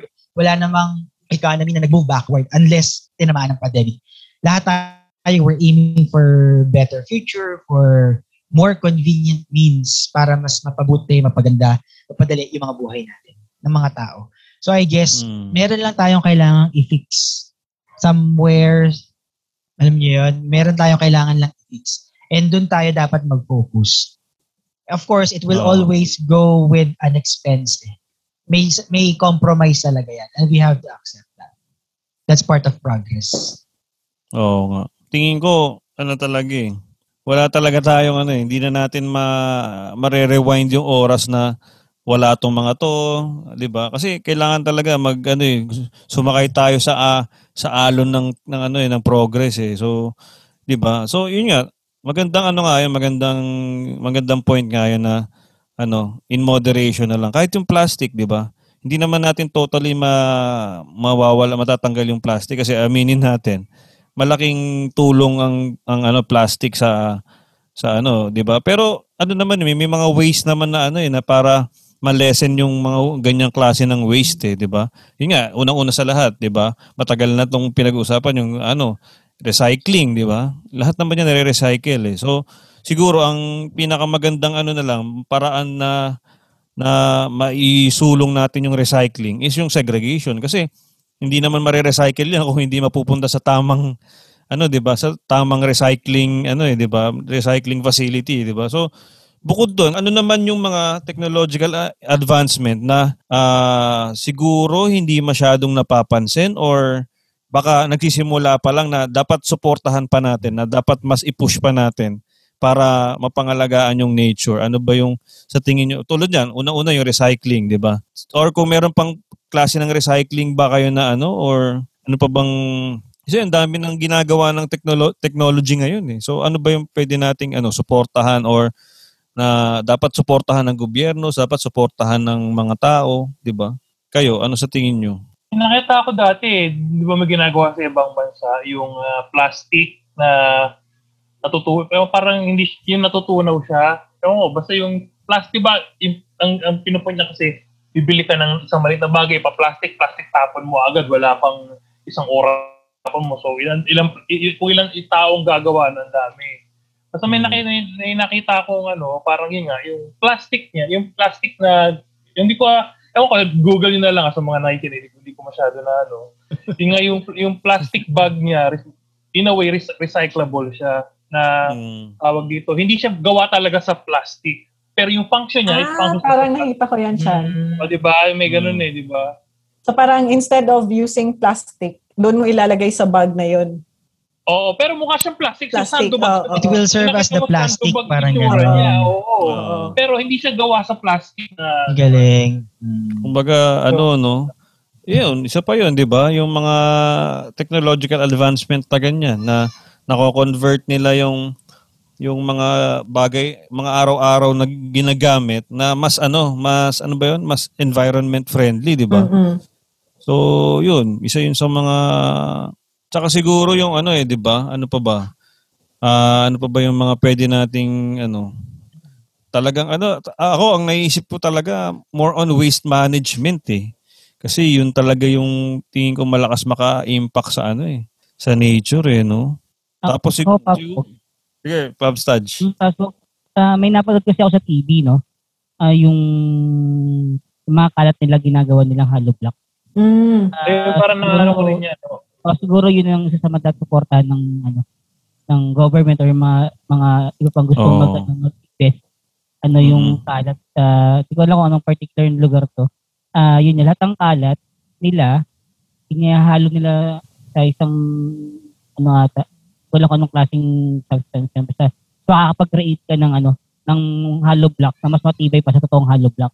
Okay, kasi syempre, plastic Oo. yun or kung ano man, no? Para kinakrush-crush yung ano yung mga tapos Oo. inalagay sa content ng hollow block tapos magiging mas matibay siya. Parang ganun. maganda yan, no? Yung kasi technological advancement. Parang, sa, sa, patawarin niyo ako, pagdating sa technology, siguro na, di ko pa masyado alam kung ano yung mga specific technology. Pero ako naniniwala talaga, kumbaga, sa behavior talaga ng tao eh. Diba? Kailangan i-educate natin sila, kailangan i- mag-advocate tayo ng mga magagandang pamamaraan. Kasi nis kasi pag technology, dahil ito tayo, palakalat tayo, mag kailangan tayo gumawa ng technology para maka-adjust sa pagkakalat ng mga tao. Ah, then, makalat ng tao, kailangan gagawa tayo nito para para yung pagkakalat nila okay lang kasi may ganito technology naman. Ang Ah, nakakalulungkot na di ba dapat parang, teka, ikaw Doon pa lang sa pagkakalat, medyo. ka- Oo, kung may yung pagkakalat mismo, maipamukha sa atin na, hoy, mali yan, hoy, mali, ah, nakaka, nakaka-damage ang ginagawa mo, may, may, may tawag ito, malapakalaki ng consequence na ginagawa mo at may, may imbibe natin sa kanila na ganun nga, eh di baka hindi tayo, doon tayo, ma-focus natin yung, tech, yung pag-isip technology sa pag-improve ng environment, hindi doon sa pag-adjust sa kasablayan natin bilang tao. Diba? Yun, yun, yun, yun, ano ko eh.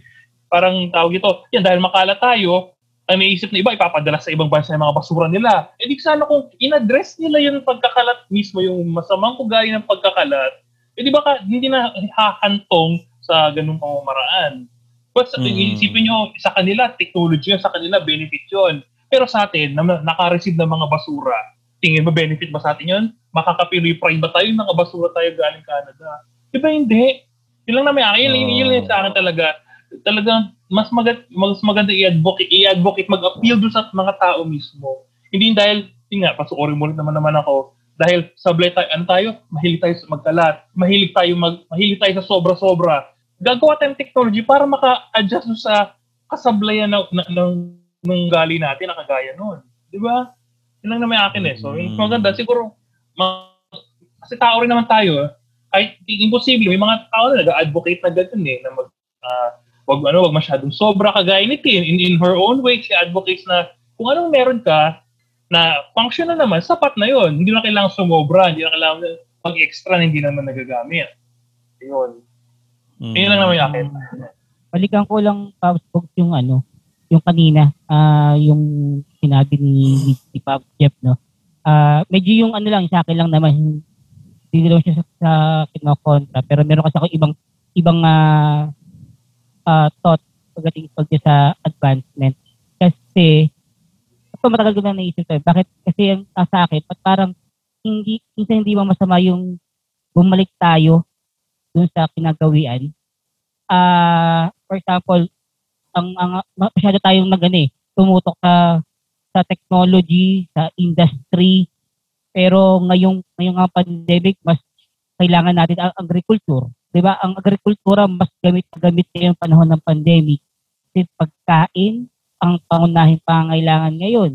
Tapos nung, nung araw ah, hindi pa naman tayo nakakaisip na magkaroon ng stock yan, mas ano tayo sa ibang ano, yung nga, yung yung mas, mas, mas, simpleng way ng pamumuhay. Diba? Iba nga, nag, nag ah, sumasakay lang sa samba, sa bisikleta, sa simple lang, di ba? Kumbaga, hindi ka, hindi, hindi ka nagko-consume ng ano, ng air pollution. So, yun lang, sa akin lang, baka naman, hindi ka naman paatras ng todo, paatras ng todo, pero siguro meron kang dapat i-consider na sa itingnan nung nakaraan, baka mas pwede mo siyang pagyamanin na lang sa kahit, yun sabi kasi ni Paz, ano yung mga pwede mong bitawan na, na pwedeng wala, pwedeng wala, for example, sabi niya, Tin, isa lang yung cellphone niya, pero nung wala man tayo cellphone eh, diba? Pwede man tayo, diba? Kung, kung tawag lang naman talaga ang kailangan, ganun. Mas simple ganun ba? Kumbaga, hindi move backward, hindi mas super backward, pero pwede natin consider kung ano yung kinagawian natin before na baka pwede natin magamit din ngayon at maka, at the same time makakaunlad ka rin. Kasi may mga, may mga country na puro agricultural ah, ano sila, country, pero ano sila, ah maunlad silang country kahit wala silang halos technology. Mm, mm. Di ba? Kasi sabi nga ni Christian, Oo. yung, yung, nasa ugali ng tao, sa ano ng tao, di ba? So baka pwedeng ganun. Kasi kumbaga kung ano lang essential, kung ano lang yung, yung ano natin ngayon, baka pwedeng yun lang ang ipagyamanin natin, kung ano lang yung Mm. Dagdag ko lang sinabi ni Tad siya, ah, agricultural, na ano, di ba nga, yung mga bandang 60s, tayo pinupuntahan ng mga Asian countries ng mga kapitbahay natin, inaaral paano tayo nakakapag ano ng rice, di ba? Kaya nga nagkaroon ng, ng ano, ng, ng iri eh.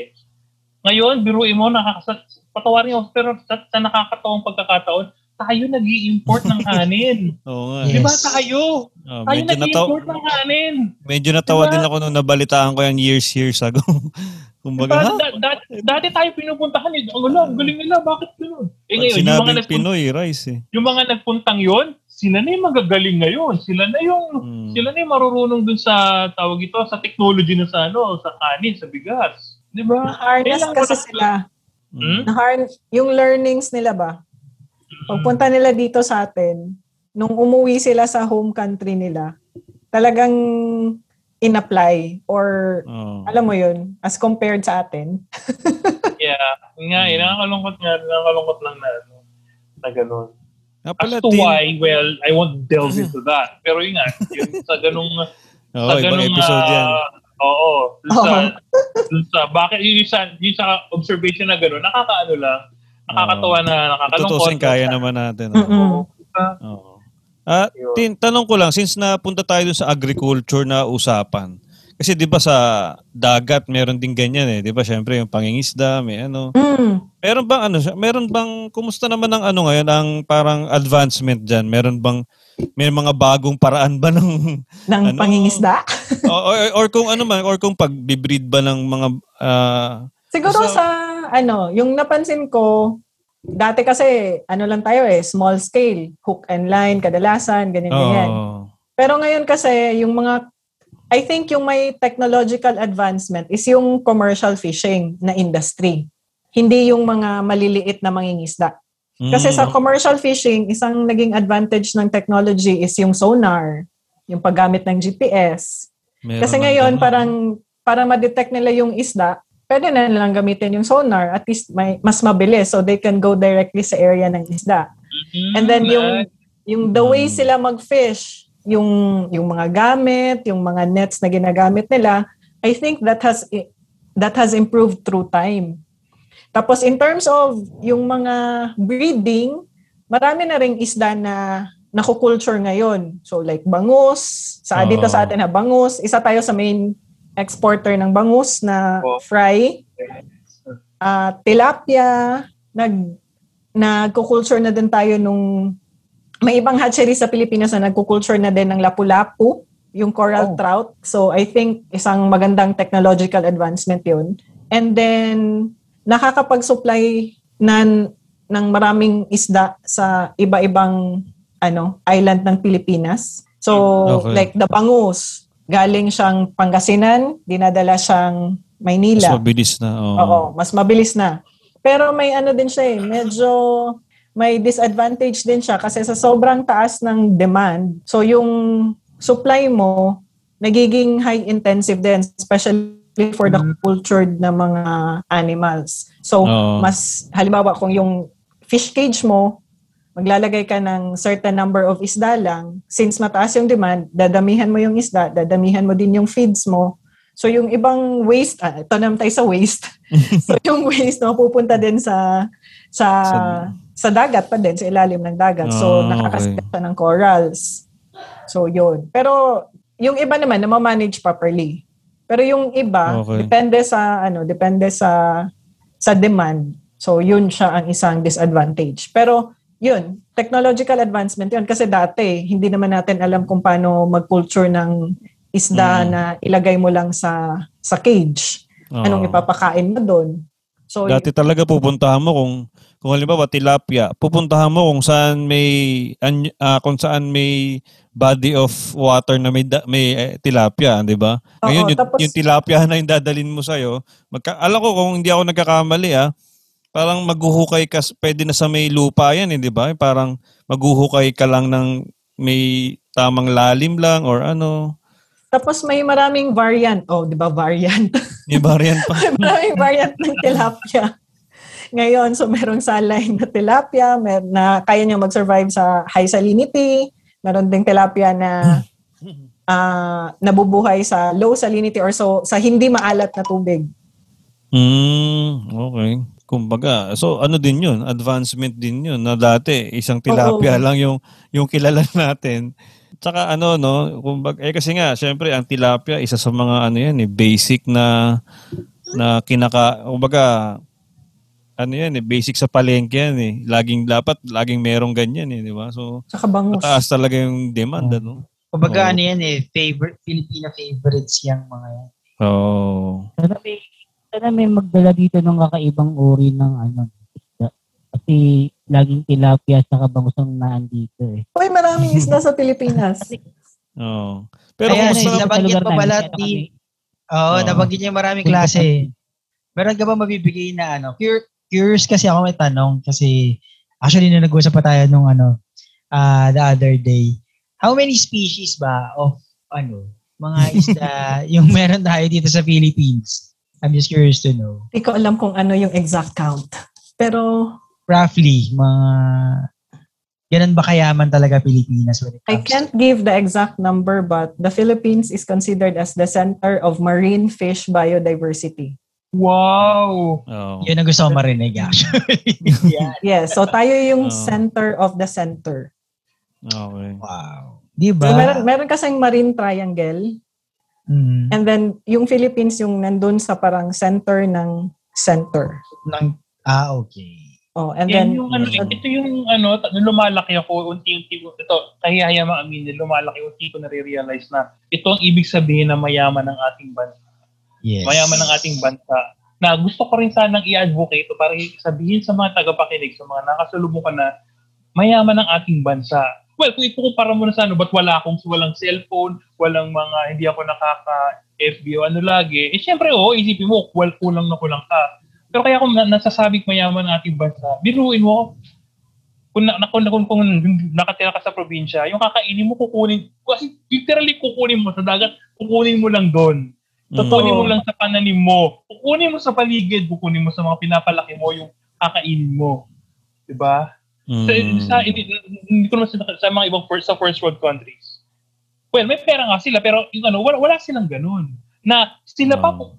lingid sa kaalaman na iba, pumupunta pa sa atin, sa mga third world countries, at nakikihaki pa sa natural resources natin para gamitin nila. Kasi nga, tayo, Hmm. abundant tayo sa ganun. Yes.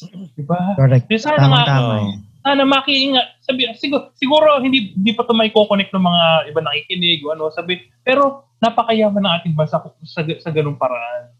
Diba? Kumbaga, Oo. in all in in all simplicity, lahat ng kakailanganin sa buhay para mabuhay ay nasa paligid lang natin. Oo. Yun nga eh. Yun, yun nga rin yung naisip ko nung binanggit ni Taj yung, yung parang atras tayo ng konti, di ba? Yung sinasabing hindi mo naman talaga, hindi ka naman talaga, hindi naman tatanggalin. Yung ano, di ba, ngayon, simula ng pandemic, nauso yung paghahalaman, di ba? Ang dami mga plantito, plantita dyan. Tsaka ang dami ring mga nagba-backyard farming eh, di ba? Kumbaga sa oras na to ng, na ang taas na ng technology na kung tutuusin, pwede kang pumunta sa sa supermarket, 'di ba? Ganyan ganyan o ano, pwede kumbaga possible pa rin yung ano, possible pa rin yung yung kung may maliit kang lugar sa sa ano mo sa sa bahay sa sa bakuran mo tapos mag-farm ka ng konti, magtanim ka ng mga basic na well, kamatis o ano. Hindi ano eh, hindi siya eh, alam mo, hindi siya hindi siya pag hindi siya malaking kawalan. Kumbaga, nagkakaroon ka pa ng hobby, nagkakaroon ka pa ng mapagkakalibangan, eh, di ba?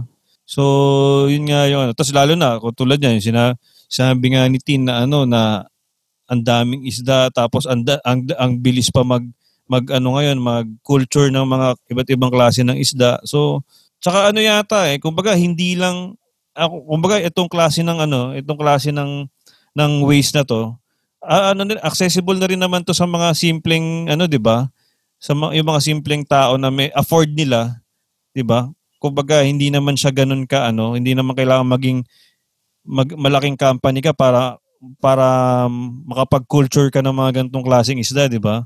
Tama ba, Tin? Or yung mga ano Medyo to? kailangan siya ng, mga, mala- mga malalaking company talaga nakakagawa lang nito. hindi naman siguro sobrang laking company. Oo. Kailangan siya ng capital, pero Oo. hindi naman necessarily na sobrang laki mo na talagang kumpanya.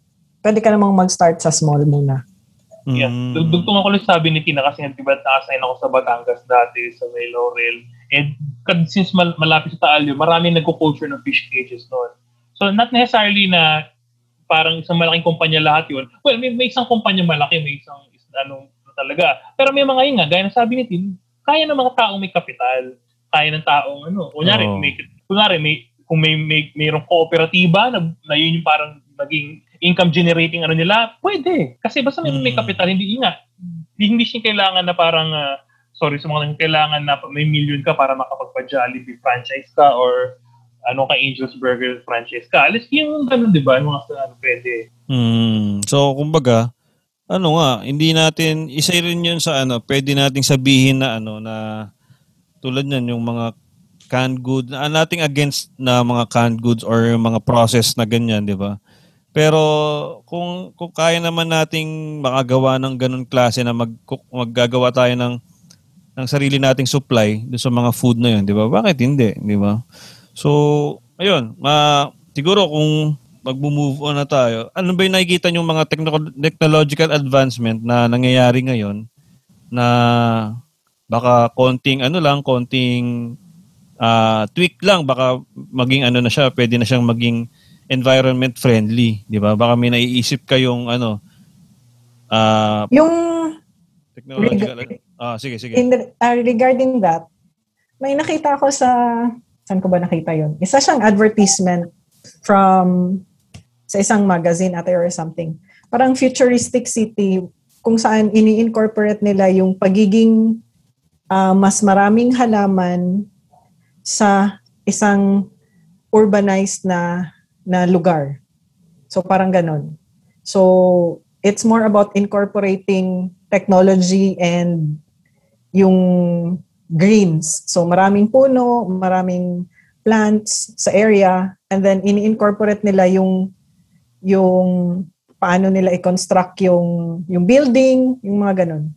So more on parang sa parang pagbi-build ng isang housing area ata yun. So Ah. it's not just focused on parang buildings lang, parang nilalagyan nila ng ng mga green nila. area. O Ah. yung designs din nila, parang ganito dapat ang windows. Kino-consider na nila, Oo. no? So parang ganito yung windows para less less kang AC, more on Oo.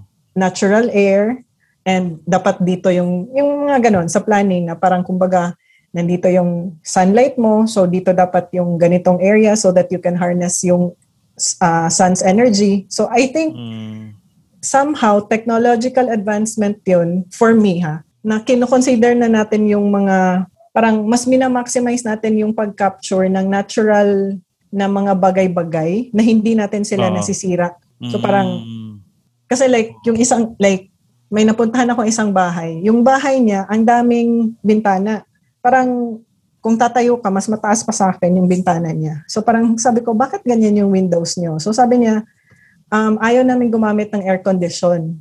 Oh. So so in yung architecture ng bahay niya talagang ano um masasabi mong okay, makakakuha talaga to ng maraming hangin. Hindi ka talaga Ay. gagamit ng ng air condition sa bahay na to. So parang ganun ba?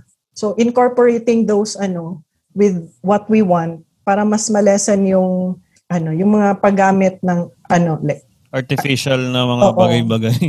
Oo. hindi naman so or yun yun yung mga technological advancement yun. Oo. Yeah, para ma-maximize yung Oo. siguro yung nakukuha natin from the na- nature na mga natural natural resources din. Oo, na And at hindi the mo same naman time, oh, na hindi nga mag, mag siguro at the expense of like merong talaga negative effect. Oo. Yeah. Mm. Oo, kasi alam ko, alam ko for a time parang umabot na sa punto na ano eh, yung pag parang wala yung for the lack of a better term, walang yung walang habas. Ano?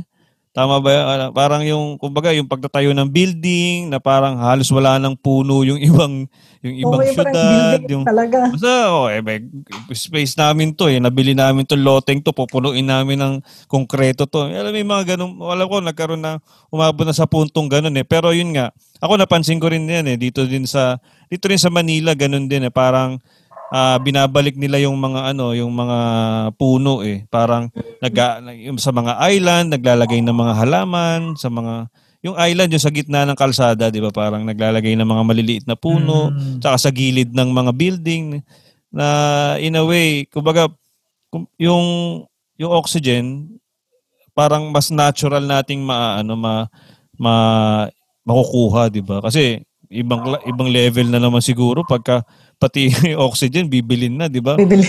Uh, parang nakakaano naman 'yun, nakakalungkot. Nakakatakot na yun. Nakakatakot na 'yun, 'di ba? Kasi yung yung tubig mineral na. Kumbaga binibili na yung tubig na kung tutuusin na, dapat napaka-abundant natin sa tubig, 'di ba? Pero yun nga, Mm. pero ah siguro yun yung ano, yun yung maganda ring na maganda rin yung ano nagiging effect na na marami na ring nagiging aware. Maraming kumbaga tsaka hindi lang yung mga ad- advocates pati yung mga ano na rin, pati yung mga big players, yung mga businessmen, yung mga basta yung mga malalaking players na sa in- sa industry, 'di ba? Yeah, Kino-consider yung na mga malalaking oo. companies, especially yung mga, well, yung masasabi natin na mga richest, wealthiest ano, businessmen dito sa atin. And idadagdag ko lang doon sa sinabi ni Tim kanina, uh, the perfect perfect example nung um, ganong um, way is sa Baguio. 'Di ba? They're using their cold climate, climate Mm. para magtayo sila ng mga ah, establishments, accommodation, especially sa hotel industry nila, na hindi sila naglalagay ng aircon because Baguio is naturally cold. Diba? Even during summer, meron silang mga fans, pero meron din silang mga aircons at sa, in a few of their, in some of their rooms. Pero, mas marami yung wala. Kasi nga, Hmm. they're maximizing the, um, yung, yung climate nila, which is uh, very cold. Kaya nga siya summer capital of the Philippines eh. So yun, yun yung perfect example nun. And in other places, um, ito, isi-share ko lang yung uh, napanood ko just yesterday yata. Uh, in in Lapland, Sweden, um, yun, isang way din nila to maximize yung natural resource nila. Kasi sa kanila, there's parang ano eh, ah, parang sobrang weird nung weather nila. Like in five minutes, you can experience extreme cold tapos bababa lang yung temperature. Maglalaro lang doon. Pero sa kanila, most of the time, ano sila, nasa negative yung yung temperature nila. So what they do para maka para maka-attract sila ng tourists, they have this ice hotel. Meron silang ice hotel na 24/7. If you imagine the hotel being ice. being made uh, siguro mga 90% ice. Ang yung the rest of the 10% is because yung bathroom nila, syempre may mga ano rin sila doon, may mga uh, areas din sila na uh, wood, na concrete. Uh, actually sauna, merong sauna sila doon para yung mga ta- mga tourists na hindi kakayanin talaga yung extreme cold weather, nandun sila. Pwede Tapos, sila yung may-ari nun, he, come, he, come, he came up with an idea na magkaroon ng seasonal hotel. Why seasonal hotel? Na ko-construct lang nila pag dumating itong time of the year na sobrang cold yung weather na talagang nag nag ano talaga in ice talaga yung buong city, yung area nila. So what they do is like for two weeks, magtatayo sila ng ice hotel na seasonal hotel uh, na pwede mag-accept ng like siguro mga 50 to 100 guests. Tapos tatayo lang nila in two weeks. In two weeks, gagamitin nila yung ice. Actually, ang ginawa nila, meron silang solar panels. Tapos yung solar panels na yon during the day na may araw, i-convert na yung energy na yon to create uh, meron sila parang mist ang yung yung machine nila. Tapos yung mist na yon, pag nagbato siya sa air, magiging yellow because of the cold weather nga. Ganun katindi ah. Ganun siya. O, ganun yung ano niya, yung yung idea. Tapos ang workers nila, ito ang nag ano it, it blew my mind. Yung workers nila doon, hindi siya yung mga experienced workers. Just because kahit sabihin natin na isipin natin, ah, mahirap magtayo ng hotel made out of ice. Pero hindi. Meron lang sila doon isa, dalawang train, trained na gumawa ng mga, uh, para mag-construct ng using ice. And then, the rest comes from different areas, uh, came from different areas ng, ng Sweden. Tapos mga novice din sila. Tapos tinuturuan lang din sila doon ng let's say one hour, two hours. Tapos tatayo nila yung hotel, bibigyan sila ng kanya-kanyang group, di-design nila yung bahala sila. Tapos gagaw- gagawin lang nila yon in a span of two weeks. Tapos mm-hmm. may- meron pa doon last minute, dumating na yung guest, nag-aabang na, literal, nasa lobby na sila.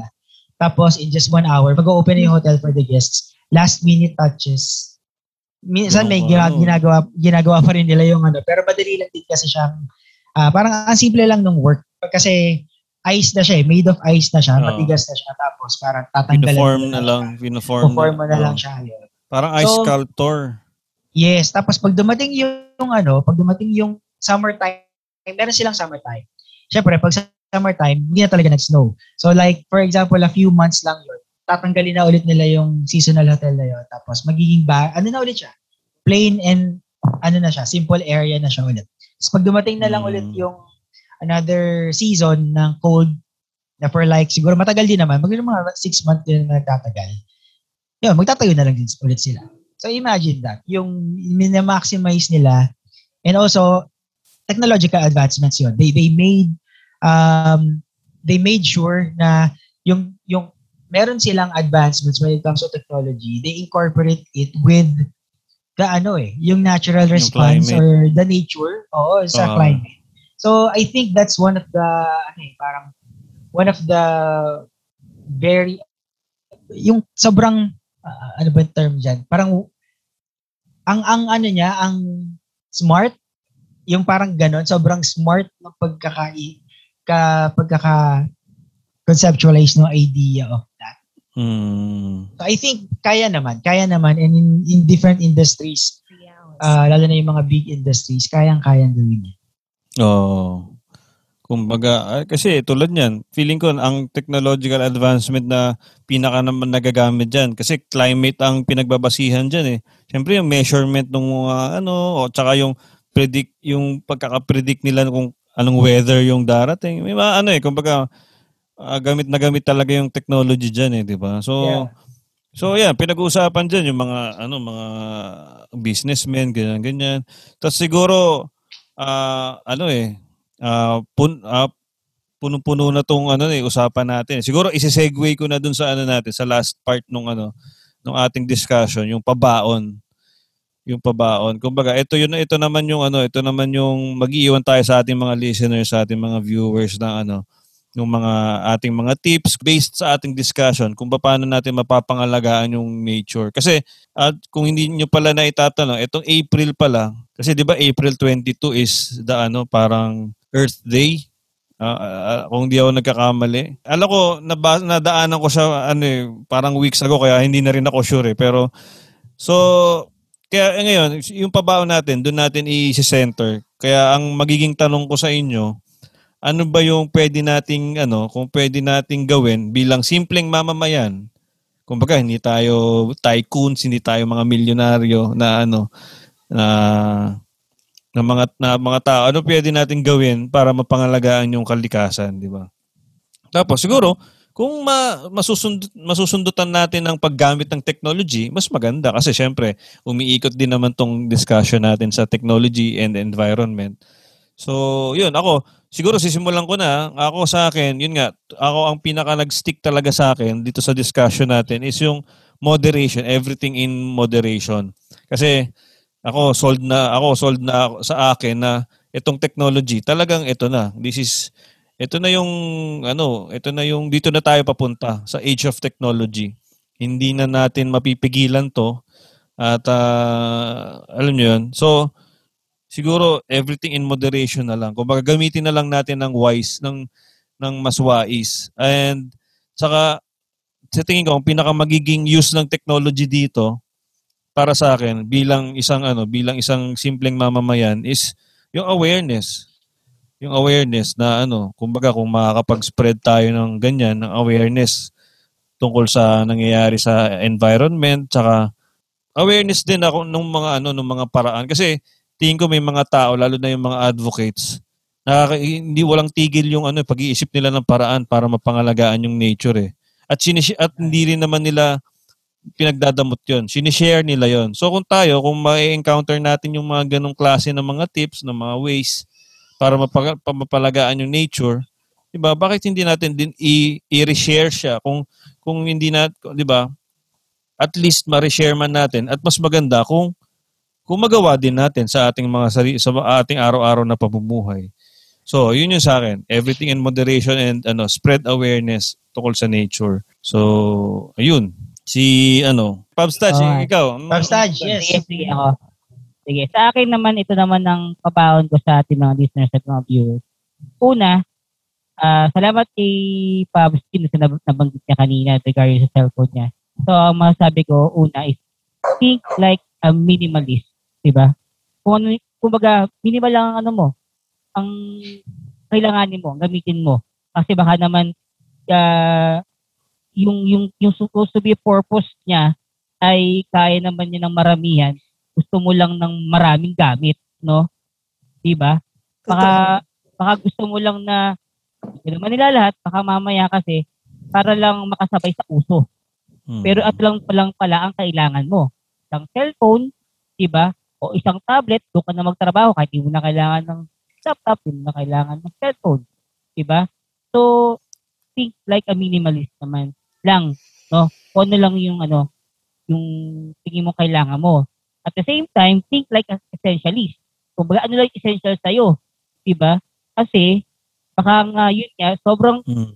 na-over, ano ka na, na-over ka na ng, overload ka na ng mga gadgets mo, overload ka na ng technology, yun lang naman pala, same-same lang di pala yung gamit nila, di ba? Tatambak sa bahay mo. Di ba? Hindi mo naman pala lahat mga gamit. Di ba? Magiging basura lang to. May sana kung may do-donate mo yan sa mga tao na kailangan ngayon. Siyempre, di mo naman yan bibitaw, mahal-mahal ng bili mo, di ba? Kaya yun. Pangatlo, ah kung may awareness, at sinasabi si Pops Pog, kailangan maging conscious din tayo. Hindi lamang maputo sa pagiging aware.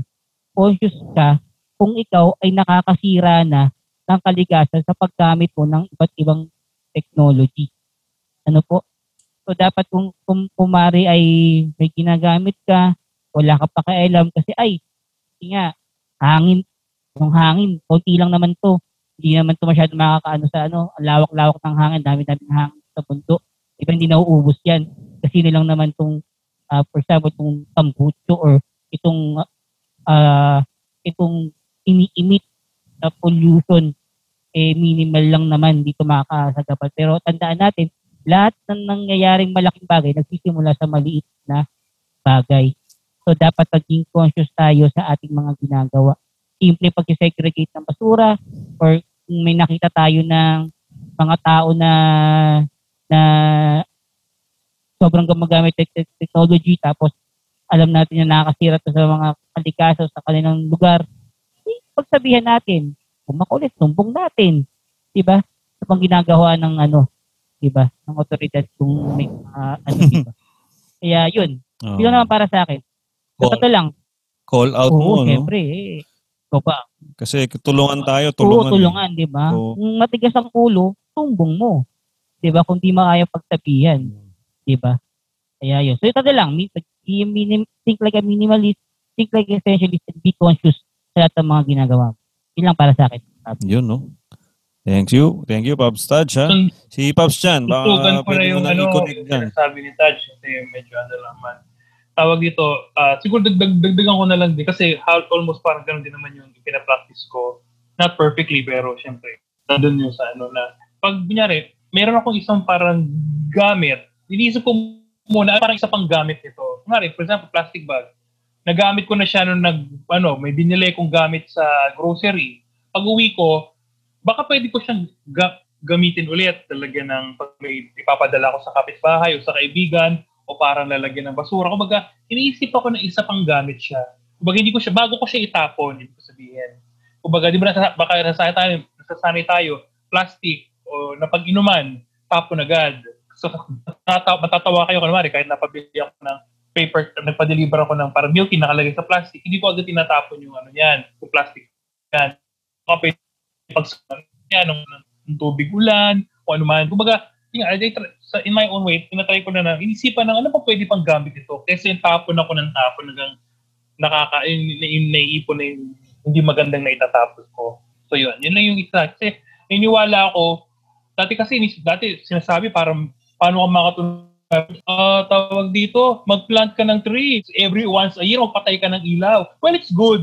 So, naniniwala pa rin ako, kailangan i-invite mo sa way of life ko eh. Hindi, hindi porkit at makatry ka lang ng isa, yun na yun eh. Oy, no, no, nagtanim na ako ng puno, ah, sige, ano na ako, lima na cellphone ko. Hindi naman, hindi, hindi, hindi mo porkit, hindi mo gagamitin para pan-justify sa medyo baluktot na ways mo yun. Yung mga, kailangan, ayun nga, so- sorry ah, medyo real talk lang. Kailangan din yung pag Ah, ano talaga sa buhay mo yan eh. Saka yung parte ng way of life mo. Hindi mo kailangan ano ka pa taga, nagtat, nagtatanim ka ng puno ng halaman kada araw, kada linggo.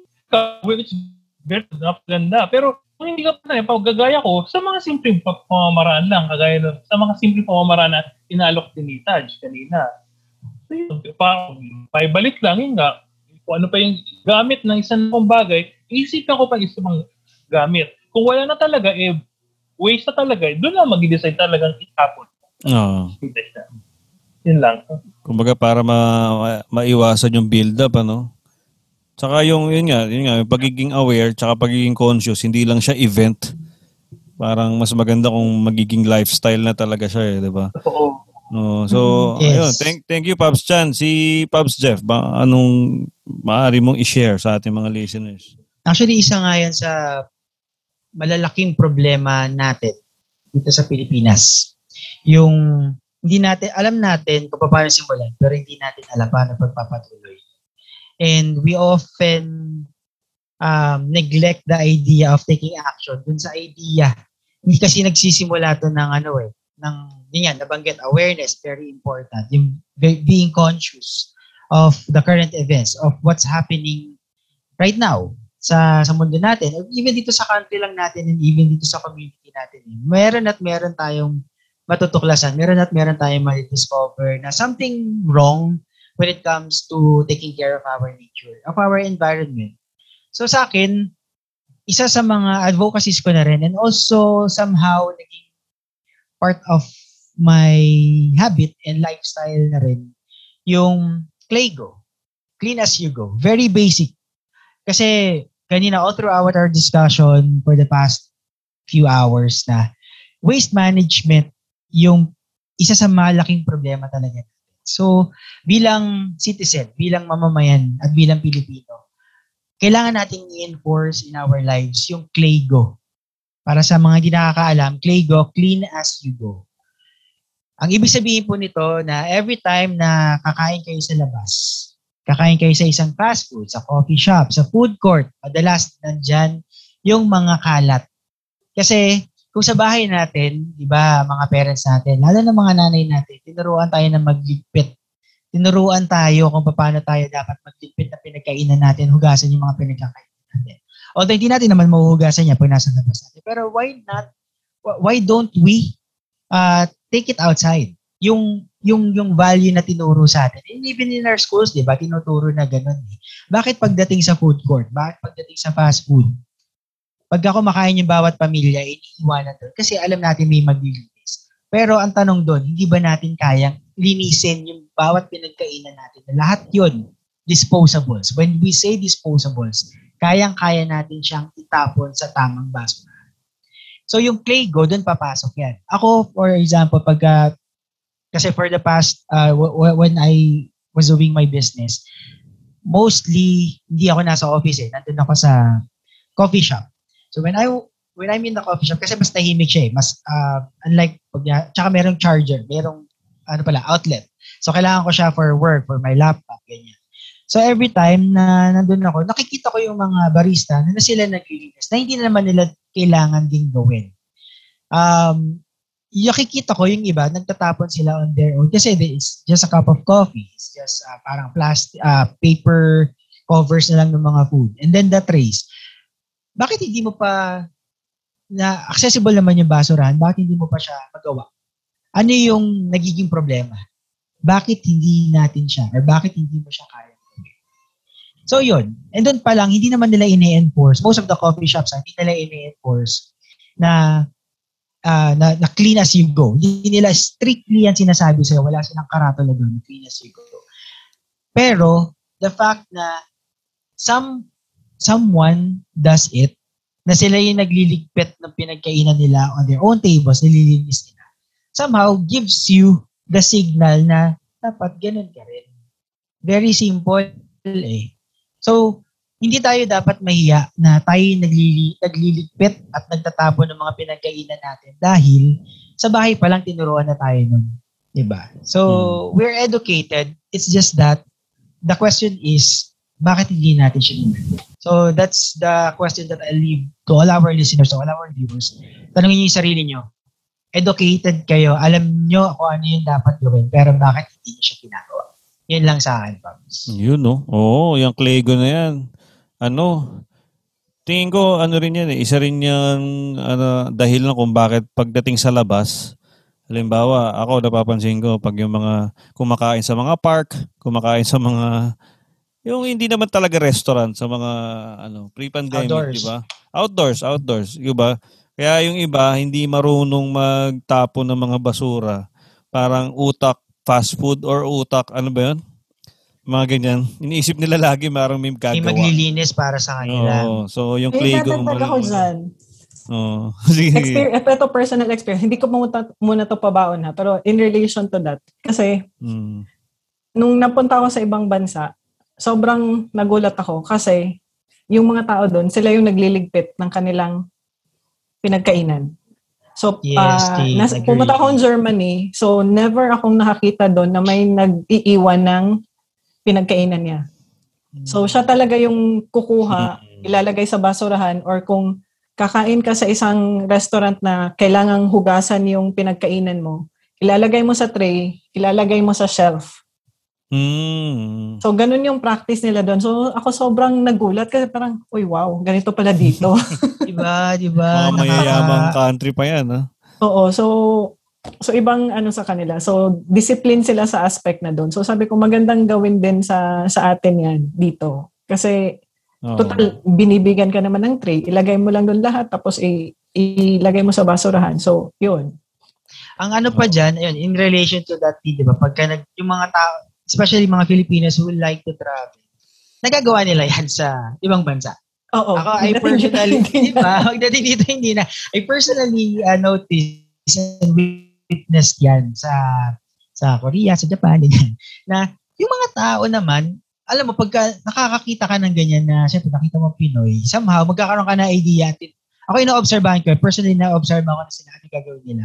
Nagagawa naman nila. Pero syempre, hindi ko na yung matatrace, matatrace na pag dito sa Pilipinas, gagawin ba nila yan. Pero, di ba, may somehow nagkakaroon kasi yung ibang Pilipino ng ng idea na okay, sa ibang bansa, kaya ko naman siyang gawin. Nagiging proud ako. Parang pinopost pa nila yan eh. Na, Mm. ay, very clean ang, ang, ang Japan. Ah, ano sila, yung mga ah, tawag dito, cl- claygo sila pagdating sa mga kinakainan nila. Pero pagdating dito sa Pilipinas, hindi nila magawang the same thing. Hindi nila magawa yung may post na ito, ganito, gi- ganito yung ginawa ko. Kasi siguro somehow, I don't blame them 100%. Pero siguro dahil nga din sa system eh. At Mm. yung yung ambience siguro na meron tayo, siguro like, yun na rin eh, yung toxic culture when it comes to that aspect. And yun nga, yung since maging may ibang bansa, alam nyo, parang somehow nga naisip ko, parang the only way or one of the best ways para yung mga tao dito sa Pilipinas, yung mga Pilipino, if we could have access lang to other people's culture when it comes to waste management, mas maganda mag-travel sila para makita nila. Kasi first hand doon may experience at may immerse na yung sarili nila eh. Meron akong crazy idea na ganyan before. Kaso nga lang, of course, in reality, hindi naman natin magagawa yun lahat. So, kami, uh, part of the tourism industry, pagka ganun nga, ina-advise namin yung mga nagiging guests namin na um, when it comes to tours, yung mga group tours, na observe nila yung mga matututunan nila doon. Not only the experience of seeing these yung mga magagandang lugar eh. But yung culture nila when it comes to respect sa tao, yung hospitality nila, and yung uh, even yung simplest gestures nila when it comes to, yun nga, when it comes to waste, when it comes to dealing with people, talking with people, hand gestures nila and all that. So, it's more than the experience. So, I guess, yun nga, isa sa mga magagandang pwedeng pagkunan ng ah, para pag-aralan talaga yung mga nakukuha natin sa ibang bansa. Especially nga yung mga mayayaman pang countries, di ba? Sila pa yung Oo. gumagawa ng ganun. At nagagawa nila consistently. Alam mo, nakakainis yung Paus, Jeff. Dahil nung na nabanggit yun ni Pops Team, yung kakain ka sa food court, punong-puno ng tao, at ang umauupuan mo lang ay yung may kalat doon at obligado kang linisin yun. Totoo. Yun ang masakit. Based on my own experience, maraming beses, sa punong-puno ang food court, at wala akong maupuan, at nag-iisa mamukot tayong kung ano na punong-puno na pinagkainan niya, at kailangan kumain, parang dating sa akin, obligasyon ko na siya ngayon, dahil ako maupo doon, obligasyon ko na siya ngayon, ako ang magtapon noon para makakain. Hindi ka pala clean as you go, clean as you eat, clean as you enter. Oo. diba? Hindi ka pa nakakakain, hindi ka na yung maglilinis. Hindi, ano, Yung mga tao Ayan, ganyan, clean as they nyo yan na go. mga mm, kayo, natutot kayo. Diba? Marami mga Parang, ganyan. parang gusto mo, parang gusto mo Diba? hawiin, hawiin yung table eh. Parang magano ka. Oo. Balag Diba? dyan. May isa, Flip mo may eh. isa na kung malinis sila kumain. Paps na, may isa kung malinis sila kumain. Kasi nga lang, nagkalat yung sauce, nagkalat kung ano-ano. Isa-isahin mo ngayon. Hindi lang siya yung kalat na kin- natira nilang ano, yung pinagkainan kasi pero ang kalat pa talaga no, yung Ang sobrang messy pa. Oo, ano to? Walag Parang pa sa tray. poodle fight? Oo, nandun pa, ano? Diba? isa lang yung tissue bibigay sa iyo sa food court, isa lang, yung pang gagamitin mo. Diba? Isa na, kung meron tayong sariling panyo. Diba? Kaya ako, ang ginagawa, dagdag, dagdag tips na rin, ako pag pagkawanan nyo na ako, pag ako bumibili, lagi ako humingi extra tissue sa kahit anong food establishment. Ah. Yung extra, tinatabi ko sa akin para pag may mga ganyan, yun yung huhugutin ko pang linis ko. Or kung ano man yung gamit ng tissue. Basta, iba yung nakakatawa nga tingnan, iba-iba, may chatime ako, may Starbucks, may Jollibee, may Mang Inasal, ganun. Paghugot sa bulsa, ibang iba kulay. iba yun. O parang yung naging collection ko na yun eh. Pero yun nga, ginagawa ko yun kasi eh, gaya ng sa pinadadaanan ni Taj na, alam mo yun, kahit kung maging ma- ma- masinop, hindi mo asahan lahat magiging masinop. So, kailangan wala. In your own, very own way, yun gagawin mo talaga na naayusin. So, yung ginagawa ko, Hmm. ginagawa, nag, nag, nag-ipon ako ng mga tissue na kayaman, humingi ako extra tissue, ganyan. Yun. Oo. Para So- ano. Pero nga, nakaka, ano nga, nakakabigat nga ng kalooban yung makikita mong ganun. At it, sorry ah, dagdag na lang din to. I don't wanna judge. In a small way I do, but I don't. Yun, makita mo minsan pamilya yun eh. Ang inalisan pamilya. So ano yun? Yung mga nanay at tatay, hindi mo nila naturuan yung mga anak nilang linisin. Pamilya silang umalis. Wala lang sabi. Di, hindi mo lang, oy, ay, hindi ko siya sabi, sorry, hindi naman sa linisin eh. Sinupin, meaning, pagsalansan mo lang na maayos para madaling buhatin ng susunod. Yes, Una na magbabas para madali siya makuha. Eh, yung kalat-kalat eh. Yun yung parang, parang, parang sinadya. Alam mo yun, parang, sorry, Hindi parang na sinadya. ibalik sa tray. Oo, Oo, isa pa yung thinking na yan eh, di ba? Yung parang, kaya nga di ba meron tayong tinatawag na pag nasa bahay, tas yung mga anak mo, yung mga pamangkin mo, ganun lang sila magsikain. Aba, nasa fast food, nasa restaurant.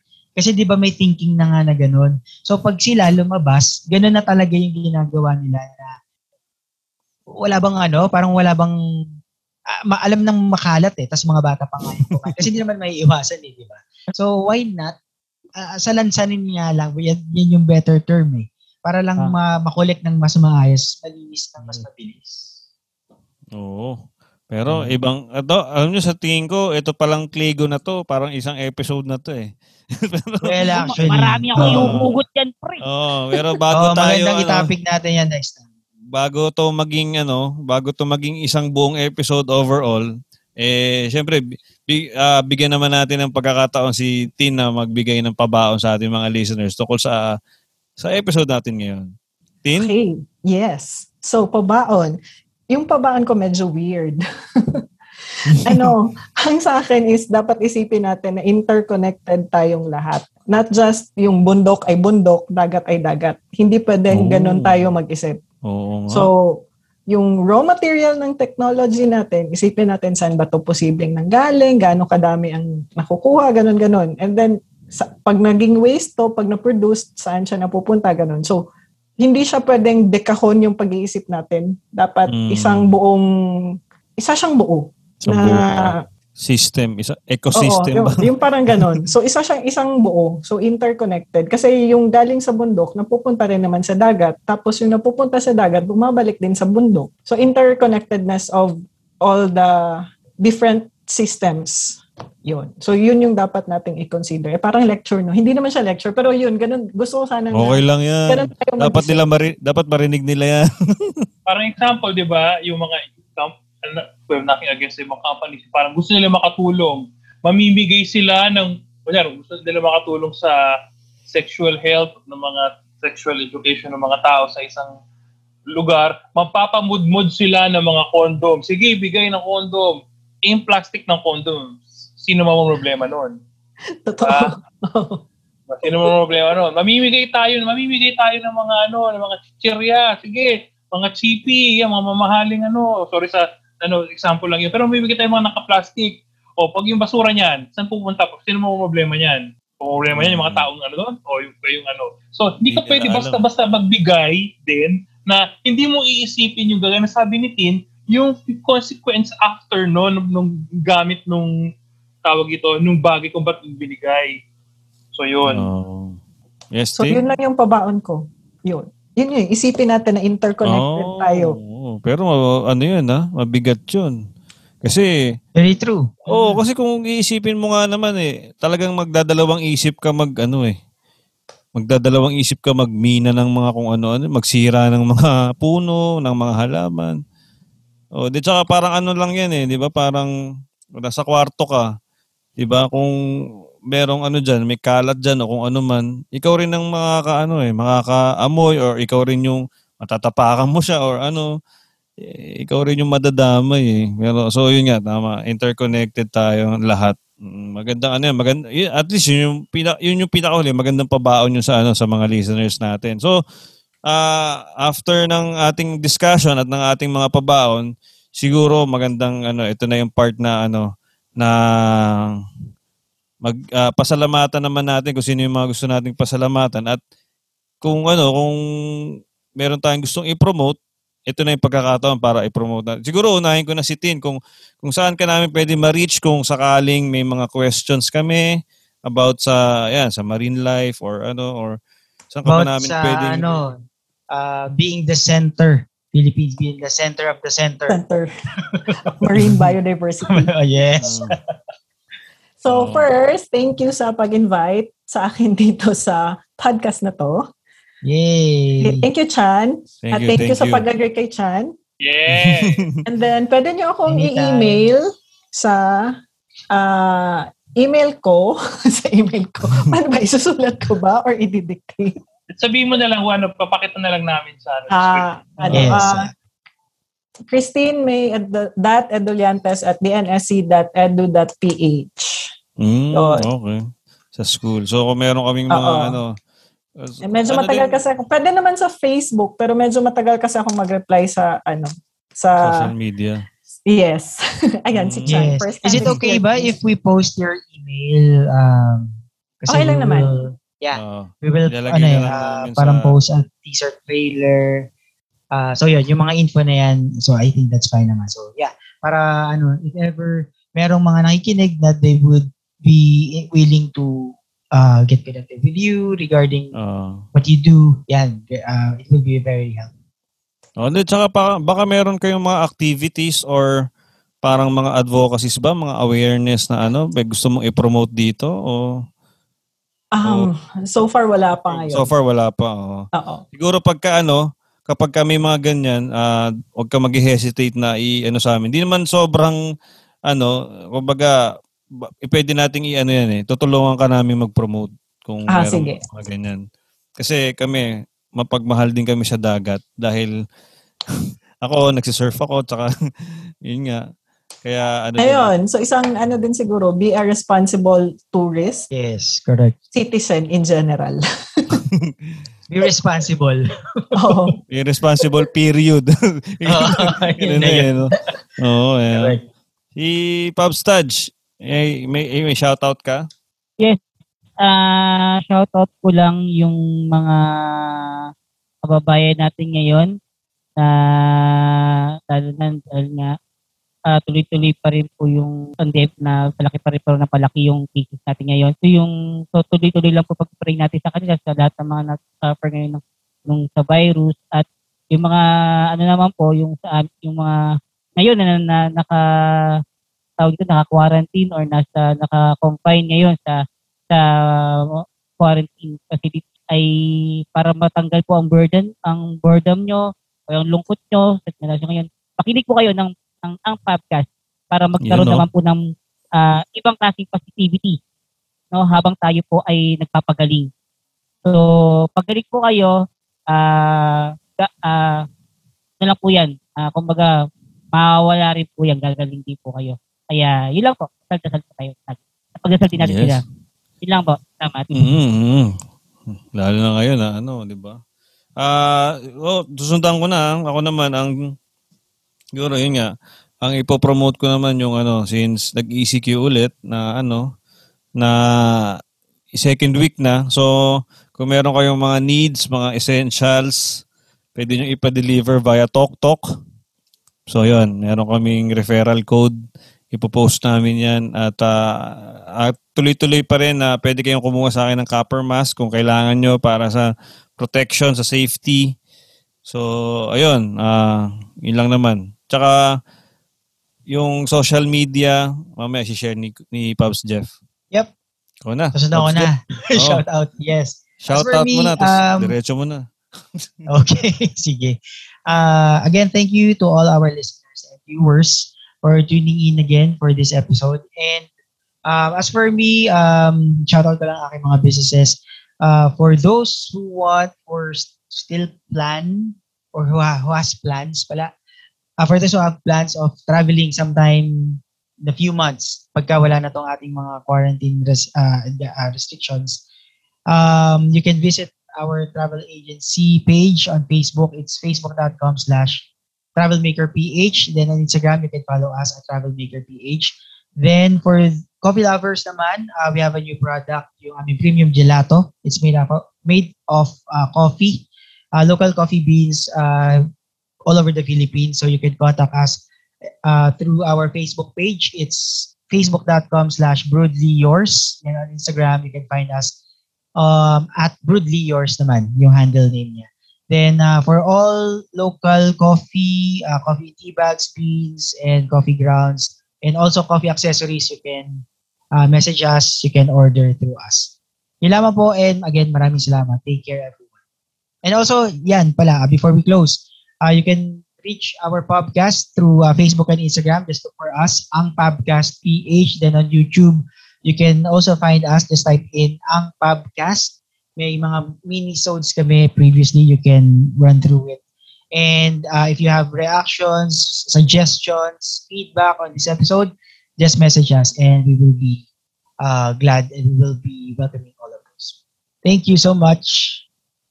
Yun no. Uh, salamat uh, Pabs Jeff sa ano dun sa mga so, sa pagka-promote ng ating social media. So, yung mga feedback nyo ah, uh, ano natin niya, uh, kumbaga uh, gagawin namin lahat para ma- masagot 'yan. Uh, ano, para mag makapag-react diyan. So, bago tayo magtuluyang mag-goodbye sa lahat, gusto ko lang magpasalamat kay Pabs Tin. Tin, thank you. Yes, thank you talaga sa oras mo na ano Biro mo halos 2 2 hours halos 2 hours tayong nag-usap pero feeling ko bitin pa rin eh. Kumbaga alam ko pagdating dito talaga dito sa ano sa topic na to, marami tayong pwedeng maraming pwedeng pagsangahan to eh.